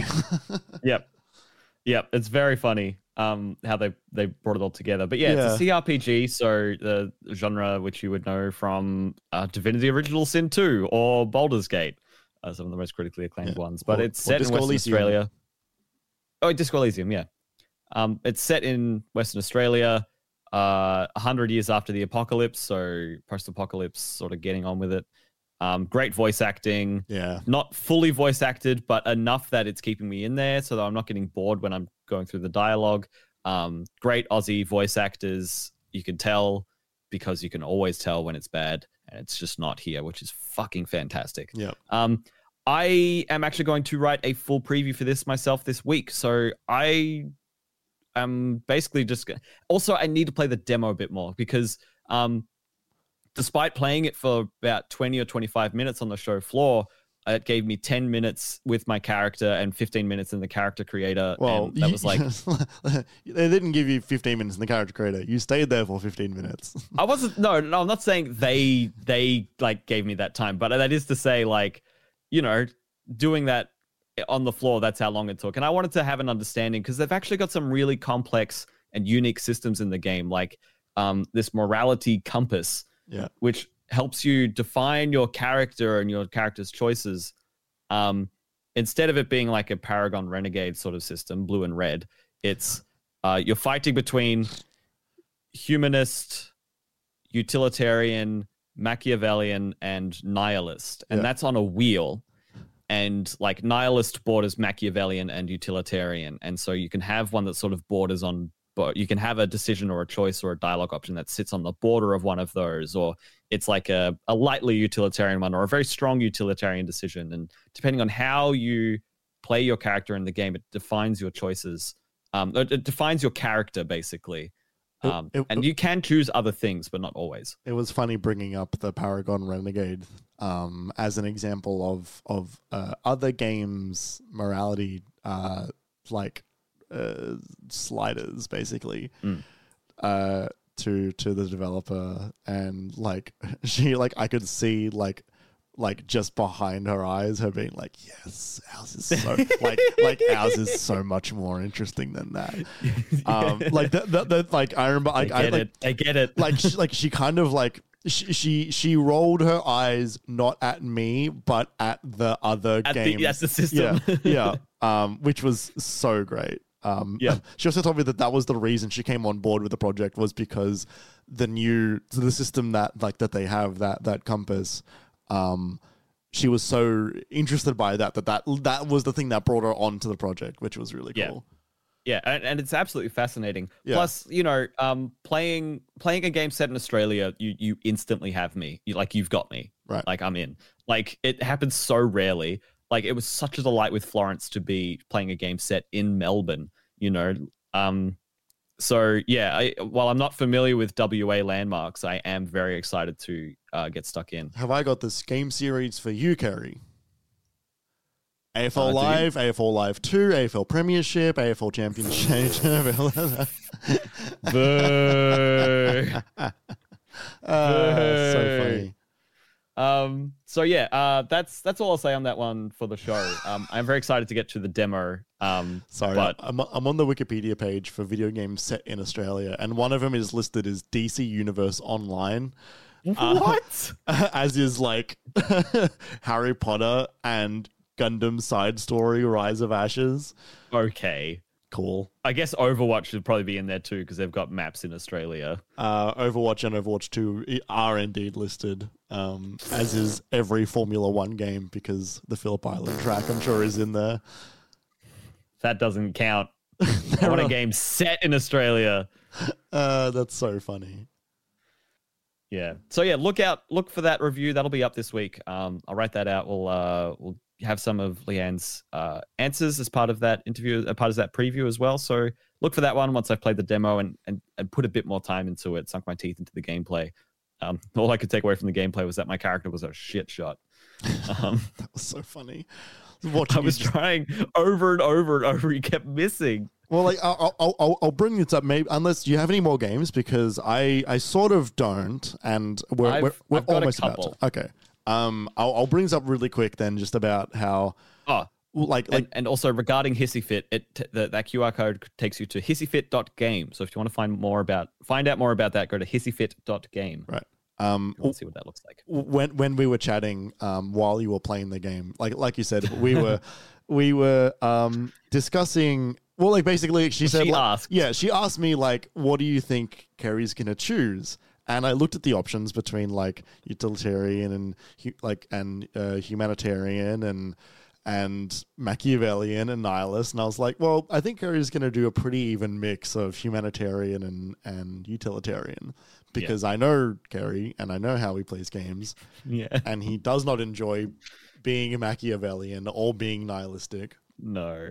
And I was watching you make decisions, and I was watching you mouse over each of the each of the individual options and re- reading like- them out, and And they do a good thing in the in the intro where they're like, here are six scenarios. Read through them. What do you do? And they give you one choice for each of them. And Yeah. that, and then they sort of give you a like, here's where you land on the compass. How do you feel about that? Yeah.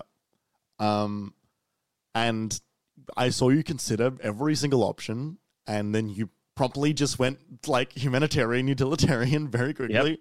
Yep. Um, and I don't think I chose any of the other ones. No, no, you didn't. And then what she told me, which I think is really awesome, and I, I implore you to play the game like this. By default, I believe, maybe not by default. I think by default, um, where on the compass the options lie Mm. is by default hidden. So you just get four options, and then you get told where you sit. So you don't know. Oh, so it doesn't. So when we were playing the demo, when you were given an option, it said before the words humanist, nihilist, Machiavellian. Right. Okay. Yes, I would love to play it like that, where I just choose the, the right option for Yep. me. Yeah. Yeah, I think you should. You, you should uh, endeavor to look in the options prior to playing the demo, just to make sure you can find that setting and turn it off. I really Um, appreciate you telling me yeah, that. Yep. because because when I heard that, I was like, oh my god, that's that's the best. I love I love not Yeah. knowing where I am on the compass. I love not. That's like Fallout or like Dragon Age, but with a more complex underlying system rather Yeah. than being like this choice makes this decision. Yeah. Yep. Yep. Yep. So you should definitely do that. Yeah, no, I will. Thank you for telling me that. Uh, so in terms of other games, there, there were plenty, plenty I played. Um, let me just find my notes here. I got to get away from hissyfit.game. Um, yeah, a couple of uh, quick shout outs. I saw I played Grist, which is a uh, developed by a solo developer. Um, it's a bit early, uh, and and it's looking to be quite complex. But that was that game, Jeremy, if you saw it, that had like ASCII art where there's like enemies made up of like ASCII, like or just like DOS characters. Yeah. Um, but it's like developed in Unity, so it's like it looks old, but it's a bit more modern than it looks. Um, I'm excited to see it in like a year's time when.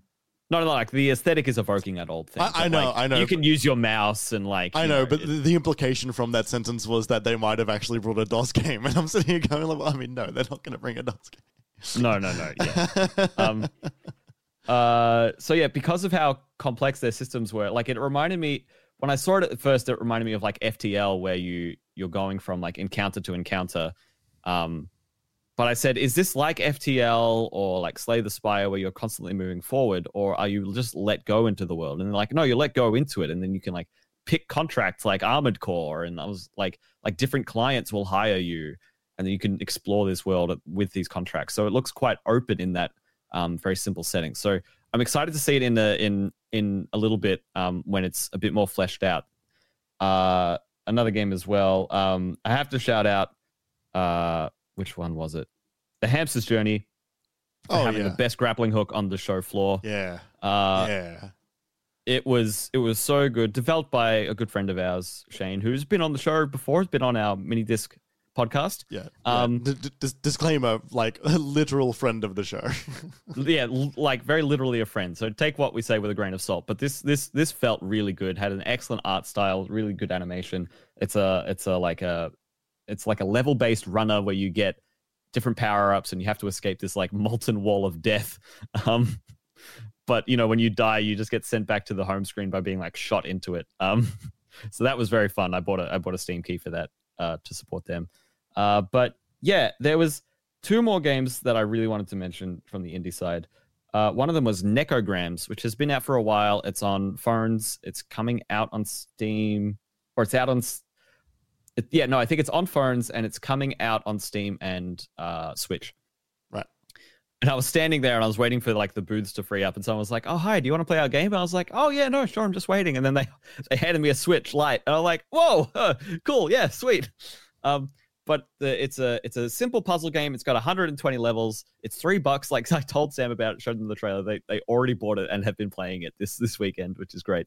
Um, but it's a simple grid based puzzle game where at the end of the level you have to get the number of cats that are on the screen on the screen under a cushion. They all need to be under a cushion. All of and they can be a cat that's like one tile big or like like a sausage cat that's like two tiles or three or four or five tiles big Yeah. which is very funny um and all parts of the cats all of the cats have to be under cushions the cats can move side to side and the cushions can move up and down and that's it and then you hit obstacles and stuff like that but the way they move and trying to trying to get it done in a certain number of uh, moves to get the like the three star each time is actually really engaging. It's it's it sounds simple, but it's complex enough to really drive a lot of content. They're coming out with more content next year, um, and that was it was just straight up great fun, great puzzles, great design.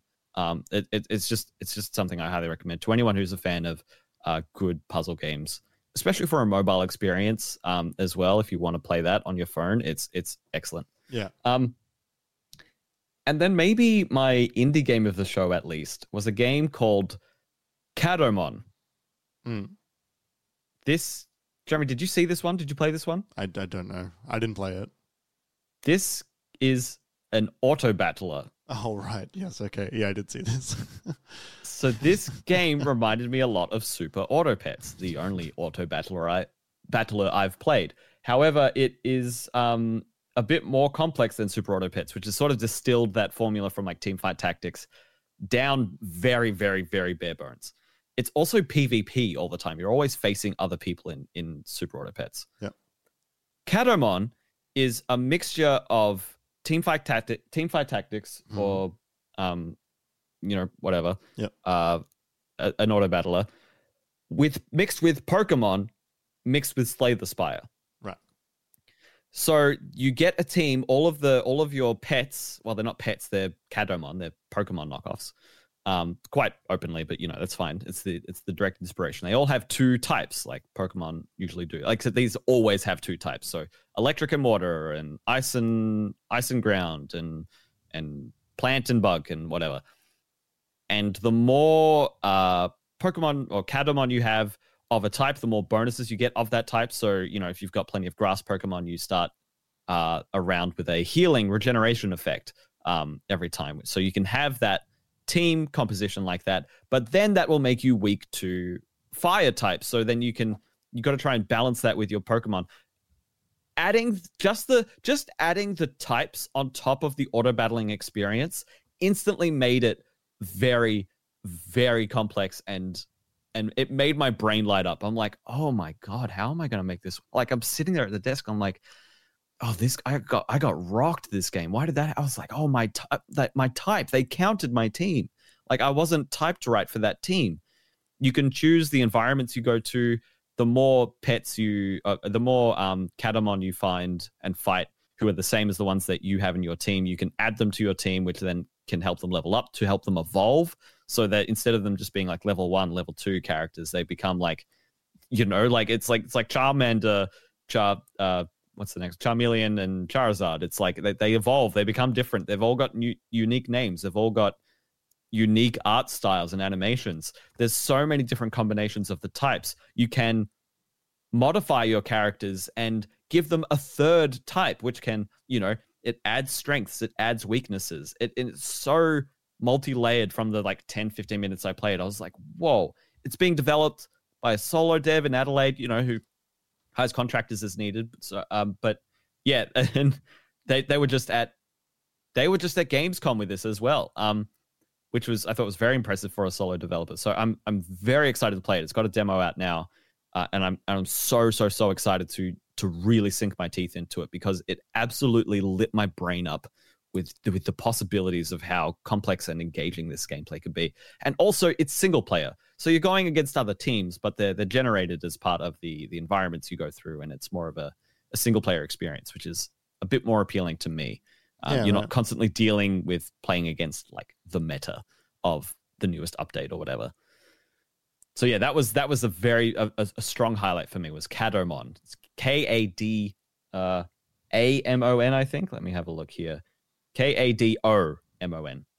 Do you know when that one's coming out? Uh, they're hoping to bring that out early next year. Right. Okay. I'm pretty sure. Cool. Um, but yeah, the demo is I think it's what was playable on the show floor, and it, it it's sizable. Right. So yeah, um, I would definitely le- recommend that to anyone who's played Super Auto Pets or any Auto Battler. Um, or honestly, Pokemon. It's an interesting take on that on that type of gameplay of that rock paper scissors fire earth rock fairy ice electric typing right. scenario. It's very good. Nice. Um, the, the, there was there was a thing about PAX that I did want to bring up. Um, oh please, and maybe maybe we can we can sort of end it on that. Yeah. Do you want to get to Assassin's Creed Mirage, or maybe we could just no. talk about that in the yeah yeah. yeah. We're, we're, it's it, it's getting long in the show. Yeah. Um. So I do want to talk about that game, but this week is not the week for it. Yeah. Um. There was a there was a great deal of people um, at PAX. Yes. Um, that were wearing uh, t-shirts. Oh. Um, this was fuck. Did you did you find anything out about this, or you just like a, a little bit? But I I, mo- okay. I mostly just kind of want a soapbox for a sec. Um, okay. like the, like look, so so so the t-shirts. You- yeah. So so so there was there was a great deal of people at PAX this year wearing seemingly random people. Yeah, seemingly random people. Well, okay, so so yes and no. Um, like uh, there was a great deal of people at PAX this year wearing T-shirts with the word "kick" written on it in green font on the front. Um, yeah, it, it, well, there's a logo. Yeah, was, yeah. Was Kick.com's logo. Well, so like I, I think it's important to note that it, that the shirt is just the word "kick" in green text on the front of the logo because okay. for those who don't know, Kick is a streaming platform um, a a recent um, competitor um, of Twitch, um, which which does like like on the box it does gaming streams and a host of other streams.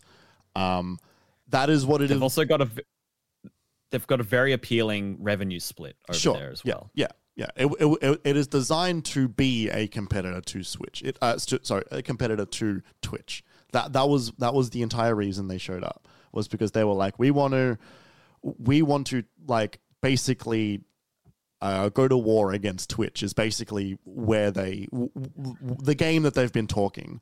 Um, well, do you know where they came from? Do you know how they sprung up? I do know how they sprung up.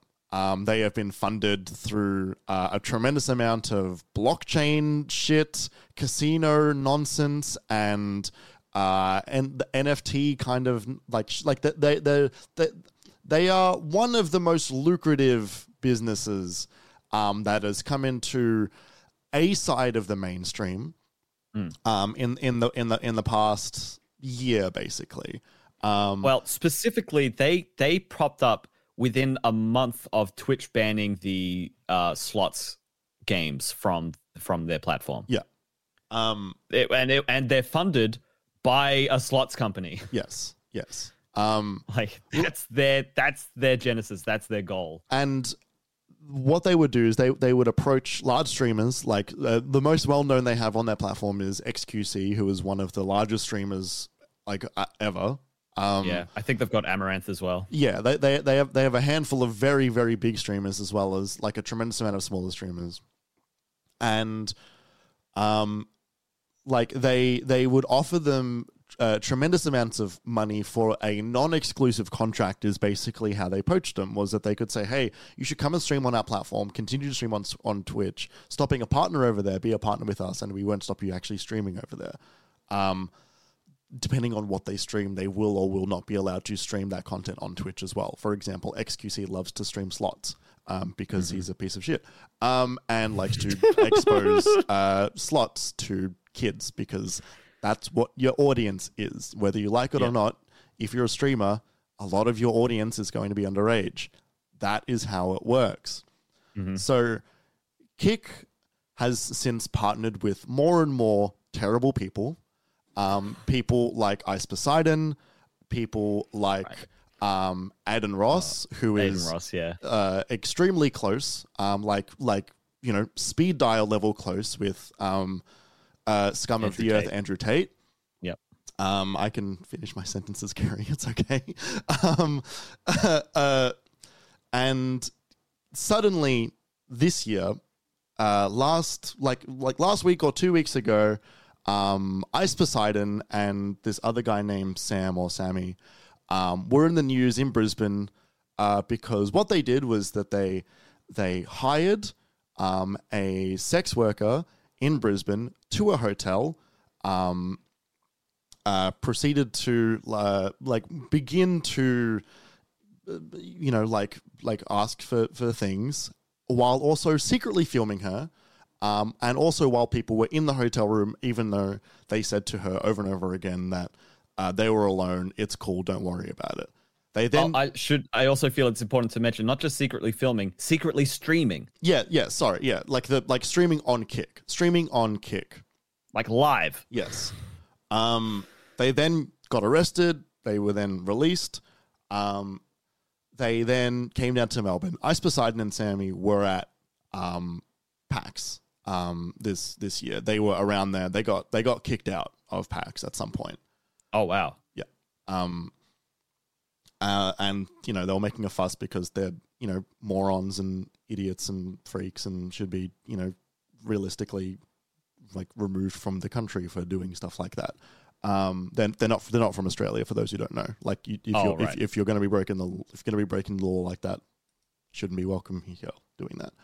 Um, so the shirts. There were a lot of shirts of people. There were a lot of people wearing a lot of these kick shirts, and uh, and so I, I tweeted out like, hey, like what the like one an hour. You know. yeah, well, like oh, way more than that. I was seeing like I was Oh, okay. seeing like maybe one eighth of people there were wearing them. Maybe, may, may- maybe maybe a little bit less. Maybe like one in ten. I was seeing. I was seeing a lot of them. And the thing Yeah, is, these shirts these shirts were free. Is is is my understanding that they were giving out these shirts, and uh, someone informed me on Twitter that the reason people were wearing them was because someone, uh, whoever was handing these out, whoever that might be, whether or not they are from Kick or not. You can you can you can decide if you if you think that they were from Kick or not. Um, we're saying basically you could possibly win a you could allegedly win a five thousand dollar PC for wearing the shirt at the event. Is what someone informed me about why they Oh might have been God. wearing them. Now, I I don't believe that that is actually going to happen for anybody. No, Considering, neither do I. How do you- considering- you, can't chase that up. well, that's the thing. No one was asking for anyone's information though, so good luck winning. Um, is is is what another person replied to that person in my mentions. Um, like like look, it was a really gross guerrilla tactic. There was some guy who went into the like the the Twitch partner lounge, which I think is a ridiculous thing to exist anyway. But went into the Twitch partner fish bo- uh, fish tank that was in the middle of PAX and and like was waving around a kick shirt as if look, I made it in. Yeah, blah blah blah blah blah. Like and and they're like I can understand, you know, friendly company rivalry, but the thing is, Kick is not a friendly place. Kick is a like an actively dangerous place, um, which allows the worst of humanity to be live streamed. Um, Yeah, it gives them a platform. yeah, yeah, it does give them a platform. Um, and the real reason I'm soapboxing this is because the amount of, you know, parents, kids wearing these shirts, people who don't know what kick is, people who definitely don't know what kick is, we're still letting their their kids wear these shirts. We're still wearing these shirts. I'm sure there were plenty of people there wearing these shirts who don't know what this platform is. And I think if someone offers you something, I think you have to be an absolute idiot to accept it, not knowing what it is, not knowing what it means, not searching it up, and not finding out that the the that the head of the company of Kick um, was was defending um, the the the acts that got people like Ice Poseidon arrested the other day. Um, Not just defending, like making jokes about. yeah, yeah, Like, like in the chat at the time. yeah, like they like they were there. They knew what was going on. Um, and so I think to anybody that was wearing one of those shirts, you need to realistically understand what you're doing when you're doing things, because there are people who are, you know, some of the worst of people, people who are. When when you wear the the the brand on your body of a platform that willingly hosts someone who you know Well, many, many someone's. many many someones who have for example been arrested in Romania for you know human trafficking Andrew Tate you know for like you know l- lying repeatedly to a sex worker about I'm not streaming I'm not filming you know things that sex workers do what are you doing you need to realistically look at like why is this too good to be true? Why is you offering me this $5,000 PC for wearing this shirt? Who are you? Why are you not at PAX in a professional capacity? yeah. Because you wouldn't be allowed there. Because PAX wouldn't allow you to be there. Because PAX Yeah, kicked out the person who has put this company in the news over the past week. Like, p- people need to do, know what they're doing and not just willingly accept gifts. Because there's a reason someone on the outskirts of PAX is offering you a gift and not inside of PAX offering you a gift. Fucking Yeah. morons. Well, yeah, it's tricky. The thing is that they're taking advantage of people and the situation, right? Yes. And it's it's a it's a scummy tactic. It's it's it's prom it's it's promising and not delivering. It's over promising, especially. Like I doubt. I, I also don't know the legality of that if they haven't actually registered this competition with, you know, for example, the Australian. Yeah, like- like I don't, I don't know, I don't know. giveaways are a whole thing. There's like divisions of law companies that put the put their work into like just writing giveaway law and like terms and conditions because it's so complex dealing with other countries uh jurisdictions and all of that. You you can't just you can't just do it. no, Uh, so yeah, no, Kick has always like like I said, I, I've known about them since they started up as as being a company that I do not trust because they are continuing to take advantage of people who are vulnerable to uh, gambling addictions and people who are impressionable to that kind of thing, like underage uh, audiences uh, and everything we mentioned just before when we started this. Um, and them, you know, a rival company who's sort of getting up off the ground, sort of trying to do what they can to get their name out there, I understand. Uh, but a company that has this much money that's trying to weasel their way in in whatever capacity they can, despite being repeatedly or like quite unequivocally told that they're not welcome. Um, that's really gross. Uh, not only because they're in the news recently, like even just like looking at the money and where it comes from and what their platform is trying to achieve, who they are trying to bring to their platform, what kind of audience they want to gain, and and ultimately what they're trying to push, which is people to their gambling platforms at the at just the start. You know, I don't even know about their NFT and Web three well, shit. Well, like I, I don't even think that they even like like don't get me wrong, like their gambling stuff will make them a tremendous amount of money. I think at this point they don't like that's not even like the goal. The goal is to just have enough people on the platform repeatedly, like over and over and over again, just visiting their platform so they can then sell ads to other large right wing terrible companies. You know, mm. like the they have been targeting specific people for a very long time. Adin Ross has got like a kick badge in his Twitter profile, like which means that his Twitter account is like directly associated. I was like linked with the business. Yeah, it's yeah, like business like, account. Yeah, yeah, like and and he's you know he's the next you know Andrew Tate. Unfortunately, you know he's one of those guys that's that's going to radicalize people, going to radical radicalize you know like young men um, into becoming, you know, the fucking the the next of the little Hitlers. Like that is that is where that that is where that goes. They no, are right. they're transphobic, they're homophobic, they're sexist, they're um, xenophobic. They are the worst of humanity. Like that only funnels in one direction. You hmm. know, like people like Andrew Tate, people like Adin Ross, like their money comes from a certain type of people. It's very, very easy to figure out where the direction on the political scale, on the political scale, that money comes from. Mm. It's people who run companies like Stake.com, which is the the the company that owns Kick. That's right. And it will get much worse. That's already bad, and it will get much, much worse. Even XQC, who I think is a piece of shit because he's homophobic and has said terrible shit on stream over and over and over again, right? They right. gave him $100 million. Mm. You don't. You don't spend a $100 million on anything unless you have a much larger plan.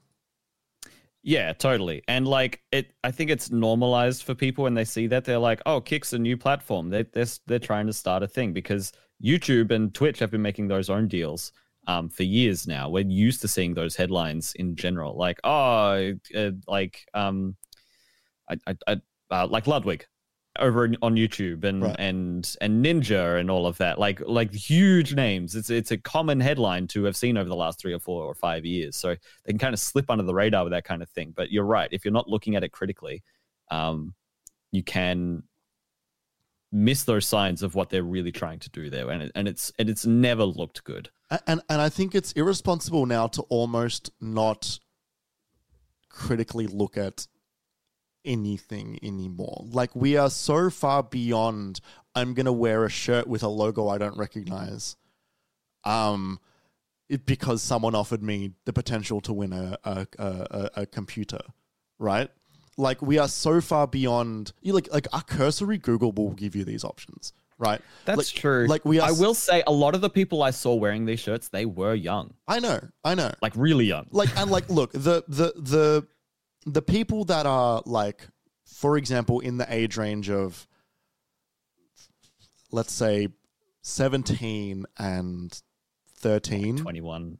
Oh, oh, lower. Yeah, yeah, yeah, yeah. yeah. Like, like, look, I understand there's not been a tremendous amount of critical thinking skills developed in those years, and that starts to come as they get a little bit older, provided they don't get radicalized by this company prior to that anyway, which explicitly teach you to not critically think about things. But when you're younger than that, you have to be there with an adult. You can't be there younger than that without an adult. And so it's up to the parents to be doing that critically thinking, that, that, that critical thinking. And it's their fault for allowing um, Andrew Tate adjacent people uh, to like. Uh, sorry, it's their fault for allowing their children to wear apparel that is directly sponsoring Andrew Tate adjacent people. It is. It is. It is not good enough for them to just go. Well, I don't know what that is. Like we're pa- we're past that as a as a society. I can't say I agree with you on this, just because there will be people there who want their kids to go because you know they they like it and they they don't know. Like there are always there are always people like that. I am sure there are people who are wearing that shirt who will disagree with the morals and opinions of the people associated with that brand. Oh, But- sure. I think if anyone's at fault, it's the people taking advantage of everyone who would take one of those shirts uncritically. Like it's it they these Y- these yes. people accepting the shirts, they they didn't make the shirts. They aren't trying to promote the brand. The people giving out the shirts and promoting the brand are the people at fault. They are the ones who are trying to take advantage of these people who don't know any better. And they're the ones who are trying to penetrate an audience that will, again, as you said, not know any better than to support their platform. Y- yes, of course, but it's but you, we can't trust bad faith like characters to not do bad stuff and then just go, "Well, I didn't know." Like like that like that that's not enough. Like if if if you're if you're a, a parent of a child, you need to be sure, especially in this space, right? Like, you know, the like th- there are there are army people all the time at, at at conventions, right? Like the the Australian military used to have a presence at PAX. Hmm. There were stalls at at at conventions. I don't exactly remember if it was PAX or if it was Comic Con or Supernova. I don't exactly remember. That was selling like Nazi adjacent paraphernalia as a part of like, hey, like look at this cool military stuff that we sell. And then they got kicked the fuck out. And Good. like, you know, like but it's one of those things where it's like, how did it make it this far? Yes. And the reason there were a bunch of kids wearing kick shirts is because it made it that far. And more people need to be like open and apparent with that stuff. Yeah, I think that's a good point. And and it I think it I think you're right. I think what this what this um particular event, what what Kick's presence at PAX shows us is that it is you you are right. We are past the time of being able to trust someone with that kind of behavior. Like like you you cannot just do that. It, it, it's Um, the beginning of an infiltration. That's a shame. That that sucks. Yeah, like that- it, it's yeah, it it does suck, and it's the beginning of an infiltration. Because then what they do next year is they go, well, like you know, like they will approach PAX, for example, and be like, hey, like we want to have a presence there, and they're like, no, we don't want to give you a presence. there. And they're like, well, the all of look at all the people who wore our merch to your to your thing, or look at all the look at all the images that you're hosting on your website that has people wearing our merch hmm. that's that that is the easiest way to get like a sense of legitimacy is for the Herald Sun, um, which is already a dog shit newspaper, to take a picture of a bunch of people at PAX saying, you know, like the, with their regular like the latest in video gaming, you know, Yeah. news, and they and they post a bunch of people, or they do off the street interviews, and it's people wearing kick merch and suddenly it's all over Australia. It's a it's a Yeah. it's a virus. That's what that It- is. It yeah, no, it's bad. I I hope it doesn't get that far. I'm not I'm I'm not convinced it will necessarily get further because of this, but that they are trying to do that with this action is concerning. It This is was like step- alarming this and was- it's bad. Yeah, this was like the, just the first time they've done it. Yeah. First PAX, next, you know, Comic Cons and and other large gaming conventions, and you know, uh, he- within the he, he, he, here's my call. Between now and the end of next year, the next person to run on stage at the Keighleys will, will be wearing a kick shirt. yeah, maybe, maybe. What's the bet that that kid who who did it that first time will would would would be wearing a kick shirt? Oh, I don't know. Uh, that that kid's weird. I don't know anything about that guy. I, know, don't know what he's gonna do. Yeah, I know. Uh, yeah, yeah. It it absolutely sucked. I kept every time I saw it, I'm like, what fuck? Where are they all coming from? And it was always either someone who definitely had no idea what kick was, or someone who definitely knew what kick was. the kind of Yes, I mean you that would is quite a broad spectrum, but I understand what you're saying. I and yet, and yet, I'm 100 percent correct. yeah, you are. You are. I know what you mean. Yep. yep. Something in the water over there. I don't know. It's just it's it makes you it, like it something. I don't know. It just doesn't work with the with the with the with the with the body and the face and everything. It just makes you look weird. what the fuck? What? You look you look ugly if you're a kick shirt. That's that's how that works. I Oh, I see. Yeah. yeah. Oh, like who's water? Who's are we talking about Queensland? No, What's no.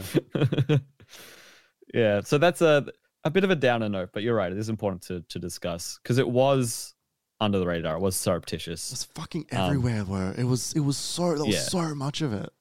Yeah, no, it was gross. Uh, however, it was a good rest of the weekend at PAX. Uh, I hope you've enjoyed this episode. Uh, thank you so much to everyone who uh, who said hi, who greeted themselves, who greeted themselves, introduced themselves. That's what that says. Um, who who we met, who who uh, who we I got to meet for the first time. Like Alex, who's always in the chat, got to finally give them a hug, which is lovely. Um, so yeah, thank you so much for everyone who was there. Thank you to uh, you for listening to getting to the end of the episode. We really appreciate it. I'm excited for next year as well, Jeremy. And uh, yeah, keep looking forward to the rest of the content we'll have going out over the uh, the coming week. Um, I'll have a Broken Roads preview out.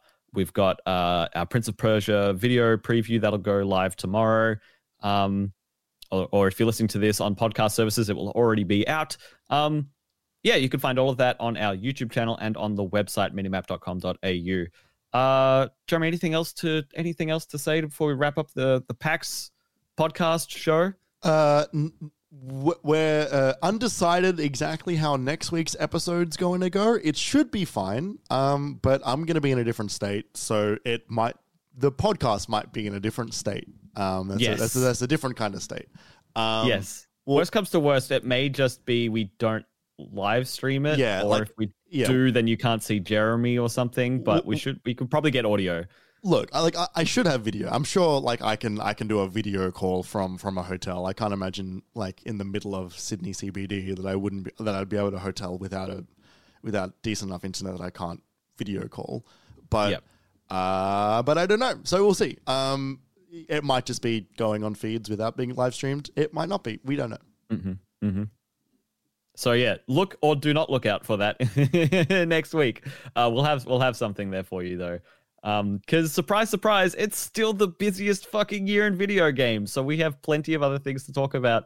Like in a couple of weeks, Super Mario Super Mario Brothers Wonder is out. Spider Man Two is out. Uh, Assassin's Creed Mirage has already come out. Lords of the Fallen is this week. Forza Motorsport is this week.